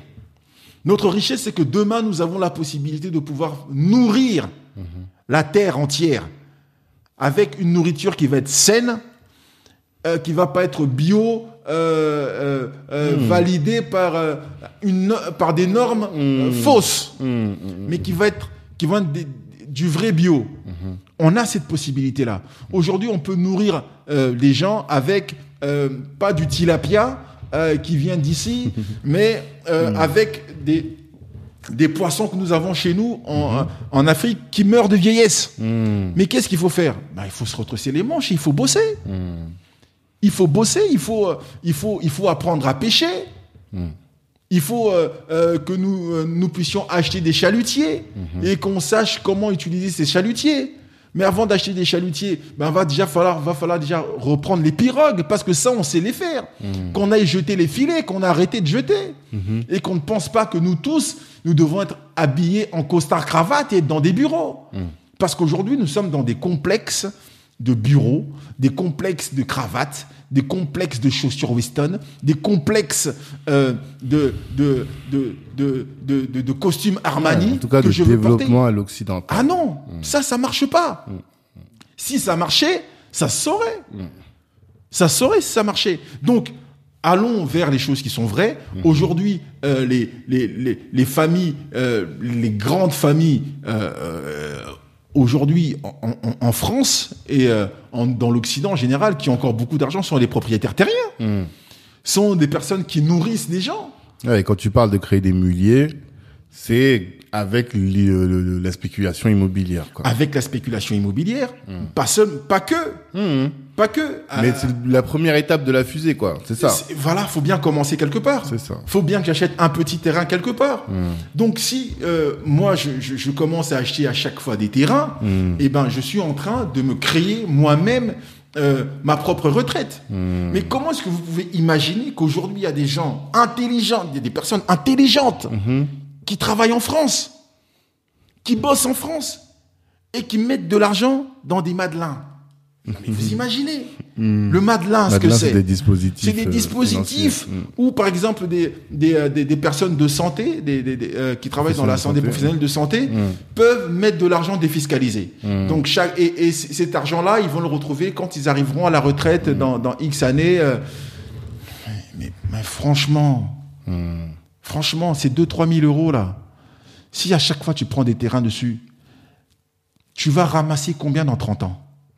Ouais, Tu t'es vas pas dans- ramasser combien Toi, t'es dans pas 30 dans les bitcoins, t'es pas dans ces trucs-là. t'es- Mais- Non, concret, restons concrets. Restons concrets. Il y a des choses qui bougent, mais il y a des choses qui bougeront pas. Quand je parle de la démographie, qu'il y a 10 ans, euh, on, on- on- on a pris 40 millions d'habitants en RDC, je suis dans du concret. Je suis dans du concret pour dire que ces 40 millions d'habitants que nous avons pris il y a 10 ans, en 10 ans, eh ben, dans 10 ans, ils vont commencer à faire des enfants. Et quand ils vont commencer à faire des enfants, ça veut dire qu'on va encore grandir de quelques millions. Ces millions-là, bah, va bien falloir les nourrir. Qui va les nourrir? On attend que les Chinois viennent les nourrir. On attend que les, les, les, les Pakistanais viennent, viennent les nourrir. Ils vont le faire. Il n'y a pas de souci. Mais c'est eux qui vont s'enrichir. Bien sûr. Mais c'est eux qui vont s'enrichir. tort de s'en priver. Et, et, et encore une fois, c'est nous qui allons nous, nous- qui allons nous plaindre. Et moi, je peux te le dire. Tu diras que je suis un prophète. Mais crois-moi, euh, dans 10 ans, dans 5 ans, les personnes qui sont ici rentreront en Afrique. Et quand ils arriveront en Afrique, ils seront des travailleurs, des Libanais. Ils seront des travailleurs, des Pakistanais. Ils seront des travailleurs, des Chinois. Pourquoi? Parce que pendant que les Chinois, les Libanais, les Pakistanais sont maintenant en train de partir chez nous, en train de travailler, en train de mettre des choses en place là où il y a des trous, mettre des choses en place là où il n'y a pas d'électricité, mettre des choses en place là où il n'y a pas d'eau courante, mettre des choses en place dans toutes ces choses-là, nous, nous sommes encore en train de profiter de la bourgeoisie des autres. Et ben demain, on ira profiter de leur bourgeoisie à eux dans notre pays. Et ça sera malheureux. C'est terrible. Aïe, que des rafales de punchline. J'ai dit Fimbou, que des chicottes. Non, non, non, franchement, c'est. C'est. C'est c'est bouleversant. Quoi faut que tu parles là, je suis en train de me dire, il faut que j'appelle le daron. Derrière ce terrain là, faut que j'aille acheter un truc. Tu vois, là, je, je vais sortir de là, là, il va se passer des choses. Mais non, c'est, franchement, c'est passionnant. C'est passionnant, c'est hyper intéressant et je pense que c'est- c'est fondamental en fait, surtout, c'est ça. Ouais. On est sur des choses qui sont fondamentales Ouais. et qui me paraissent accessibles. En fait, c'est pas de la, des chinoiseries que tu balances là, c'est Non. pas des, des katas compliqués. Ça a l'air d'être des trucs ultra accessibles et c'est presque le, tu sais, on parle souvent du bon sens paysan. Voilà. Et c'est ça en fait là. Mais en fait, ça, c'est- la science de l'Africain. Euh, la, la- la- la science de la contemplation. euh, la, la, la, la science de, de, de ce qu'il a regardé, de ce qu'il a vu pendant des millénaires. Il a vu les choses se faire, il a vu les choses évoluer, il a compris les choses, il a mis des choses en place et parce qu'il a respecté ces choses, il est arrivé et il a construit des choses qu'aujourd'hui on a encore du mal à expliquer. Qu'aujourd'hui avec toutes les notions scientifiques que nous avons, nous ne pouvons pas expliquer comment ils avaient ci, ci, comment ils avaient mis ça en place, comment ils avaient créé ci. On ne peut toujours pas les expliquer. Pourquoi? Parce que ces gens-là fonctionnaient avec cette science de la réflexion, fonctionnaient avec cette spiritualité qu'ils avaient compris, avec cette connaissance que Dieu leur avait révélée de ce qu'ils sont, de comment est-ce qu'ils doivent fonctionner en, en symbiose avec lui, et comment est-ce qu'ils devaient fonctionner dans ce monde. Ils avaient compris le mode d'emploi avec lequel il fallait qu'on puisse être efficace. Mais à un moment donné, ce mode d'emploi, ils l'ont perdu. À un moment donné, ce mode d'em- d'emploi, d'autres personnes l'ont pris, l'ont euh, euh, ont pris ce mode d'emploi et l'ont écrit en chinois et sont venus leur dire que voilà le mode d'emploi avec lequel vous devez fonctionner en ayant changé des choses. Et effectivement, ils, ils ne, se retrou- ils ne se retrouvent plus. Ils se sont perdus. C'est ça, déboussolé. Ils ont été déboussolés. Et, euh, et, et, et- et aujourd'hui, j'aime le dire qu'il faut remettre l'Afrique au centre du village. Et euh, c'est très important de remettre l'Afrique au centre du village parce que ça va nous permettre de comprendre euh, ce que nous sommes. Parce que aujourd'hui, nous, ne- nous ne savons pas nous valoriser. C'est parce que nous ne nous valorisons pas que nous faisons toutes ces choses, que nous faisons toutes ces erreurs. C'est parce que nous ne valori- nous nous valorisons pas que nous prenons encore de notre force que nous prenons encore de notre semence et que nous travaillons dessus sur une terre qui n'est pas aussi fertile que la nôtre. C'est ça. Ça. Et aujourd'hui, c'est ce que nous sommes en train de faire. Euh, pendant que j'ai 20 ans, 30 ans, 40 ans, 50 ans, ce sont les années où j'ai le plus de force physique. Or, c'est ces années-là que je suis en train de travailler dans le pays d'autrui. À, essayer- à, à faire avancer ce qui existe déjà, ce que les autres ont fait. Pendant ce temps-là, je dis que chez moi, il y a des trous. Mais frère, attends. Chez toi, il y a des trous, mais c'est les trous qu'il y a là, ça t'appartient. Chez toi, il n'y a pas de toi qui dois les reboucher. Mais le courant qu'il n'y a pas là, il est à toi. Tu sais, tout à l'heure, je te, je, te, je te disais une chose, Tanguy. Je te dis, euh, euh, quand je suis arrivé ici, en fait, je suis arrivé en France quand j'avais 10 ans, 10 ans et demi. Et euh, avant d'arriver en France, j'étais un homme. Et euh, ça a été un choc pour moi d'apprendre que j'étais un noir à 10 ans et demi. Parce que euh, quand tu passes de homme à noir, ça, c'est un choc. Hein. Je m'étais jamais posé la question de quelle couleur j'avais. J'étais un homme parmi d'autres hommes. Je venais passer des vacances ici en Europe, mais j'étais toujours un homme. Parce que j'avais de l'argent, parce que j'avais les moyens. mais Je n'étais pas confronté à, à- à- au On te racisme. renvoyait pas ta me, on négritude. me quoi. renvoyait pas ma négritude. J'étais noir et point. J'étais un homme. Et quand je suis arrivé ici à 10 ans et demi, j'ai appris que j'étais un noir. Et donc, il a fallu que je puisse m'adapter à ça. Et euh, apprendre à, à vivre avec. Maintenant, on peut pas apprendre à vivre qu'on est un noir. C'est faux. Parce que Dieu a fait de nous hommes. Je suis un homme qui vit sur terre. Voilà qui je suis. Et maintenant, la couleur que j'ai, c'est comme les dents. C'est pas parce que j'ai des dents qui sont euh, écartées, euh, plus blanches ou moins blanches, que ça fait de moi un autre homme. Non, non. Je suis un homme. C'est ça. Basta. Avec des spécificités. Et donc, je dois redevenir un homme. Et l'Africain doit, doit, doit absolument redevenir un homme. L'Africain doit absolument redevenir ce qu'il a toujours été, un homme. Et quand l'Africain redeviendra un homme, je peux t'assurer que ça réglera beaucoup de nos choses. Je peux t'assurer que demain, on va partir, on va aller euh, bâtir l'Afrique beaucoup plus facilement. Parce qu'aujourd'hui, nous ne bâtissons pas l'Afrique. Pourquoi? Parce que nous regardons l'Afrique avec des yeux d'occidentaux. Tout à fait. Et, euh, et, et, et, euh, c'est-à-dire que les, les, les, personnes qui sont dans le 16e arrondissement, qui n'ont jamais vu l'Afrique, qui regardent l'Afrique au travers des, des, émissions de télé, mm. entre eux et nous, il n'y a aucune différence parce que nous avons les mêmes clichés sur l'Afrique. Mm. Comme moi, quand je suis arrivé, on me disait ah, alors, l'Afrique, c'est comment mm-hmm. euh, Tu vois des singes et des mm-hmm. lions J'ai mm. regardé, je dis oui, aux os comme toi. aux os comme toi. Bien sûr, bien sûr. Donc, c'est-à-dire qu'à un moment donné, il faut, il faut, il faut remettre ces choses-là en place. Mm. Et, euh, et, et, et, par rapport au business, euh, que les Africains comprennent que nous avons euh, du business à faire. Mm. énormément de business à faire et à mettre en place. Et les opportunités que nous avons à prendre aujourd'hui, elles sont en Afrique. Mm. Et quand je dis en Afrique, c'est en général en Afrique. Et mettons les choses en place, comprenons ces choses, mettons des dispositifs en, pla en place. Dans 5 ans, je pourrais avoir ça. Dans 10 ans, je pourrais avoir ça.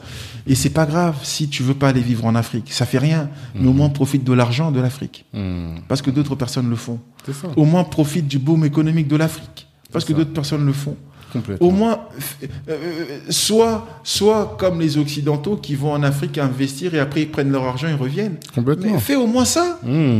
Mmh. Mais toi, tu fais pas ça aussi. Mmh. Donc, ça veut dire que même ce qui est à toi, tu profites pas de ça.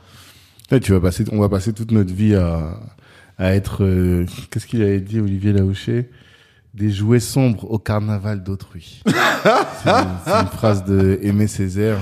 Et effectivement, c'est c'est vraiment notre ce qui nous ce qui nous attend si on continue comme ça. C'est vraiment ce qui nous attend si on continue comme ça. Mmh. Et, euh, et, et, et, et c'est vraiment bien de comprendre que voilà euh, ces choses dont on parle euh, ne sont pas loin. Mmh. La retraite n'est pas loin. Mmh. Euh, et, et, et, tout à l'heure, j'ai commencé en parlant de, de, de, de la vie. Mmh. Ben, dans la vie, on reçoit des coups des fois. Et, et c'est des choses qu'on on ne s'y attend pas. Euh, je n'avais absolument pas prévu qu'à 30 ans, j'allais me retrouver euh, euh, inapte et que on allait me proposer une carte de, de, de personnes handicapées et que ma femme allait me, me, me laver. Je n'avais pas prévu ça. Mais euh, la vie, la vie euh, m'a m'a emmené là. Mais ça, ça peut arriver à tout le monde. Mmh. Euh, pourquoi est-ce que j'aime bien parler des femmes? Parce que je pense moi que les femmes sont les personnes les mieux placées pour pouvoir changer le monde. Je pense moi que une femme qui a compris, qui a compris sa place, qui a compris ce qu'elle peut apporter, va faire que elle peut transformer l'humanité. Euh, j'aime bien, euh, j'ai lu dans un, livre, euh, et pour les personnes qui connaissent, c'est Proverbe 31. Mmh.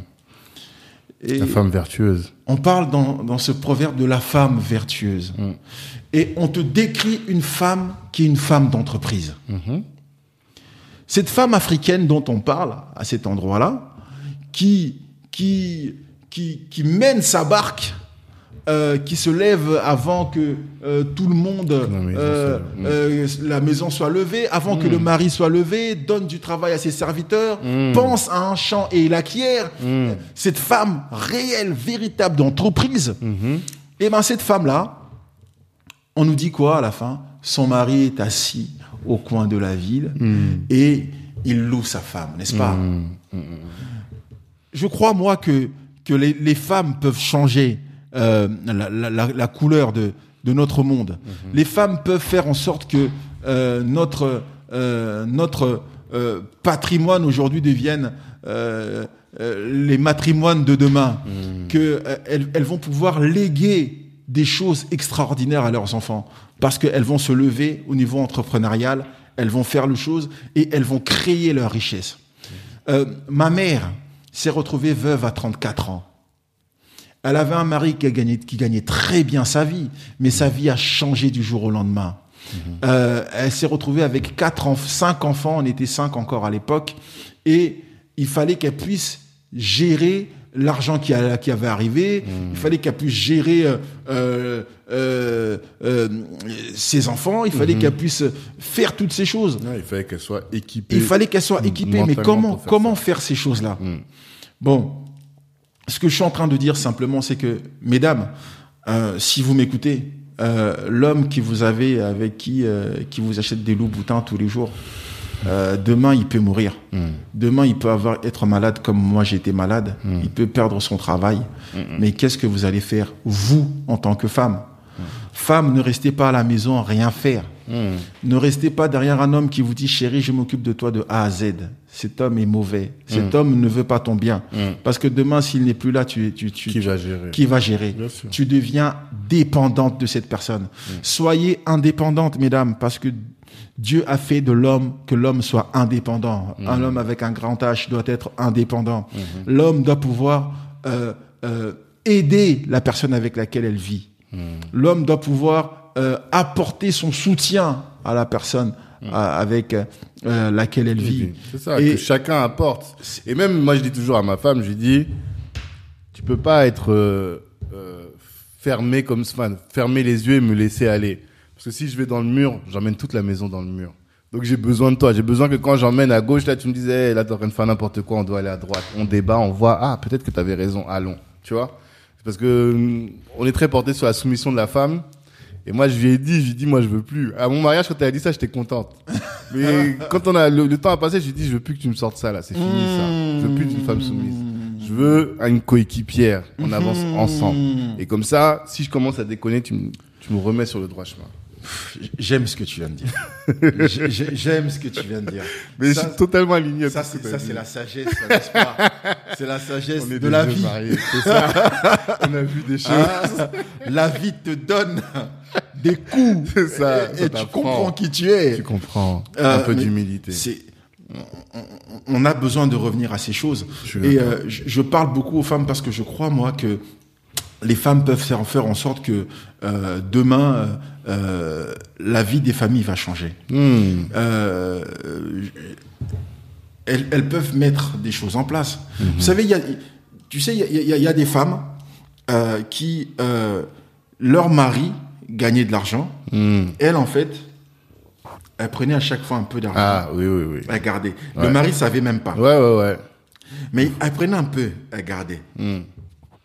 Quand il y a une galère, elle te sort l'argent, tu dis, hé, c'était où ça Où t'as sorti ça À quel moment c'est venu Si t'as une femme comme ça, c'est une bénédiction. Mais ça. cette femme-là, euh, c'est- juste pour dire que euh, nous pouvons tous, avec de l'humilité, être comme cette femme-là. Mmh.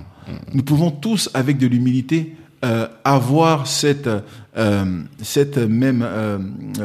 euh, euh, cette même humilité. Mmh. Euh, Il y, a- il y a un proverbe qui dit Va vers la fourmi paresseux. Hmm. C'est-à-dire que si nous sommes capables de pouvoir voir ce que fait une fourmi pour pouvoir euh, euh, prendre des bonnes habitudes, ça c'est l'Africain qui voit ça. C'est pour pouvoir euh, euh, euh, imiter la fourmi. Si je peux imiter la fourmi, à combien peut forte raison ma femme? Clairement, clairement. non, mais tout à fait. Franchement, On doit être plus humble. ouais. Ça, ça va être la leçon.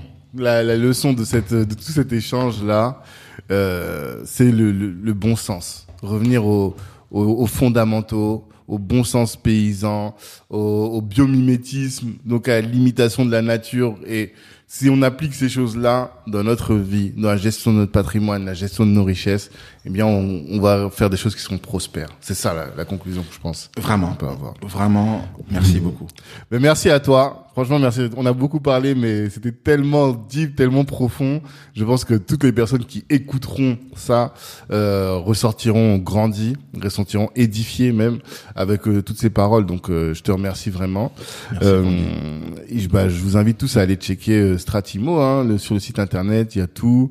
Euh, mais euh, il n'y a pas que les Congolais qui peuvent investir au Congo. Tout à fait. Non, non, non, non, non, exactement, ça, exactement. Et c'est ce que justement, moi, je suis. C'est pour ça qu'on on, on- on m'a appelé créer. Et c'est pour ça que moi, j'ai mis ça en place. C'est de pouvoir faire en sorte que tous les Africains puissent bénéficier de ce boom économique dans l'immobilier qui est en train de se passer chez nous et euh, que nous en bénéficions tous.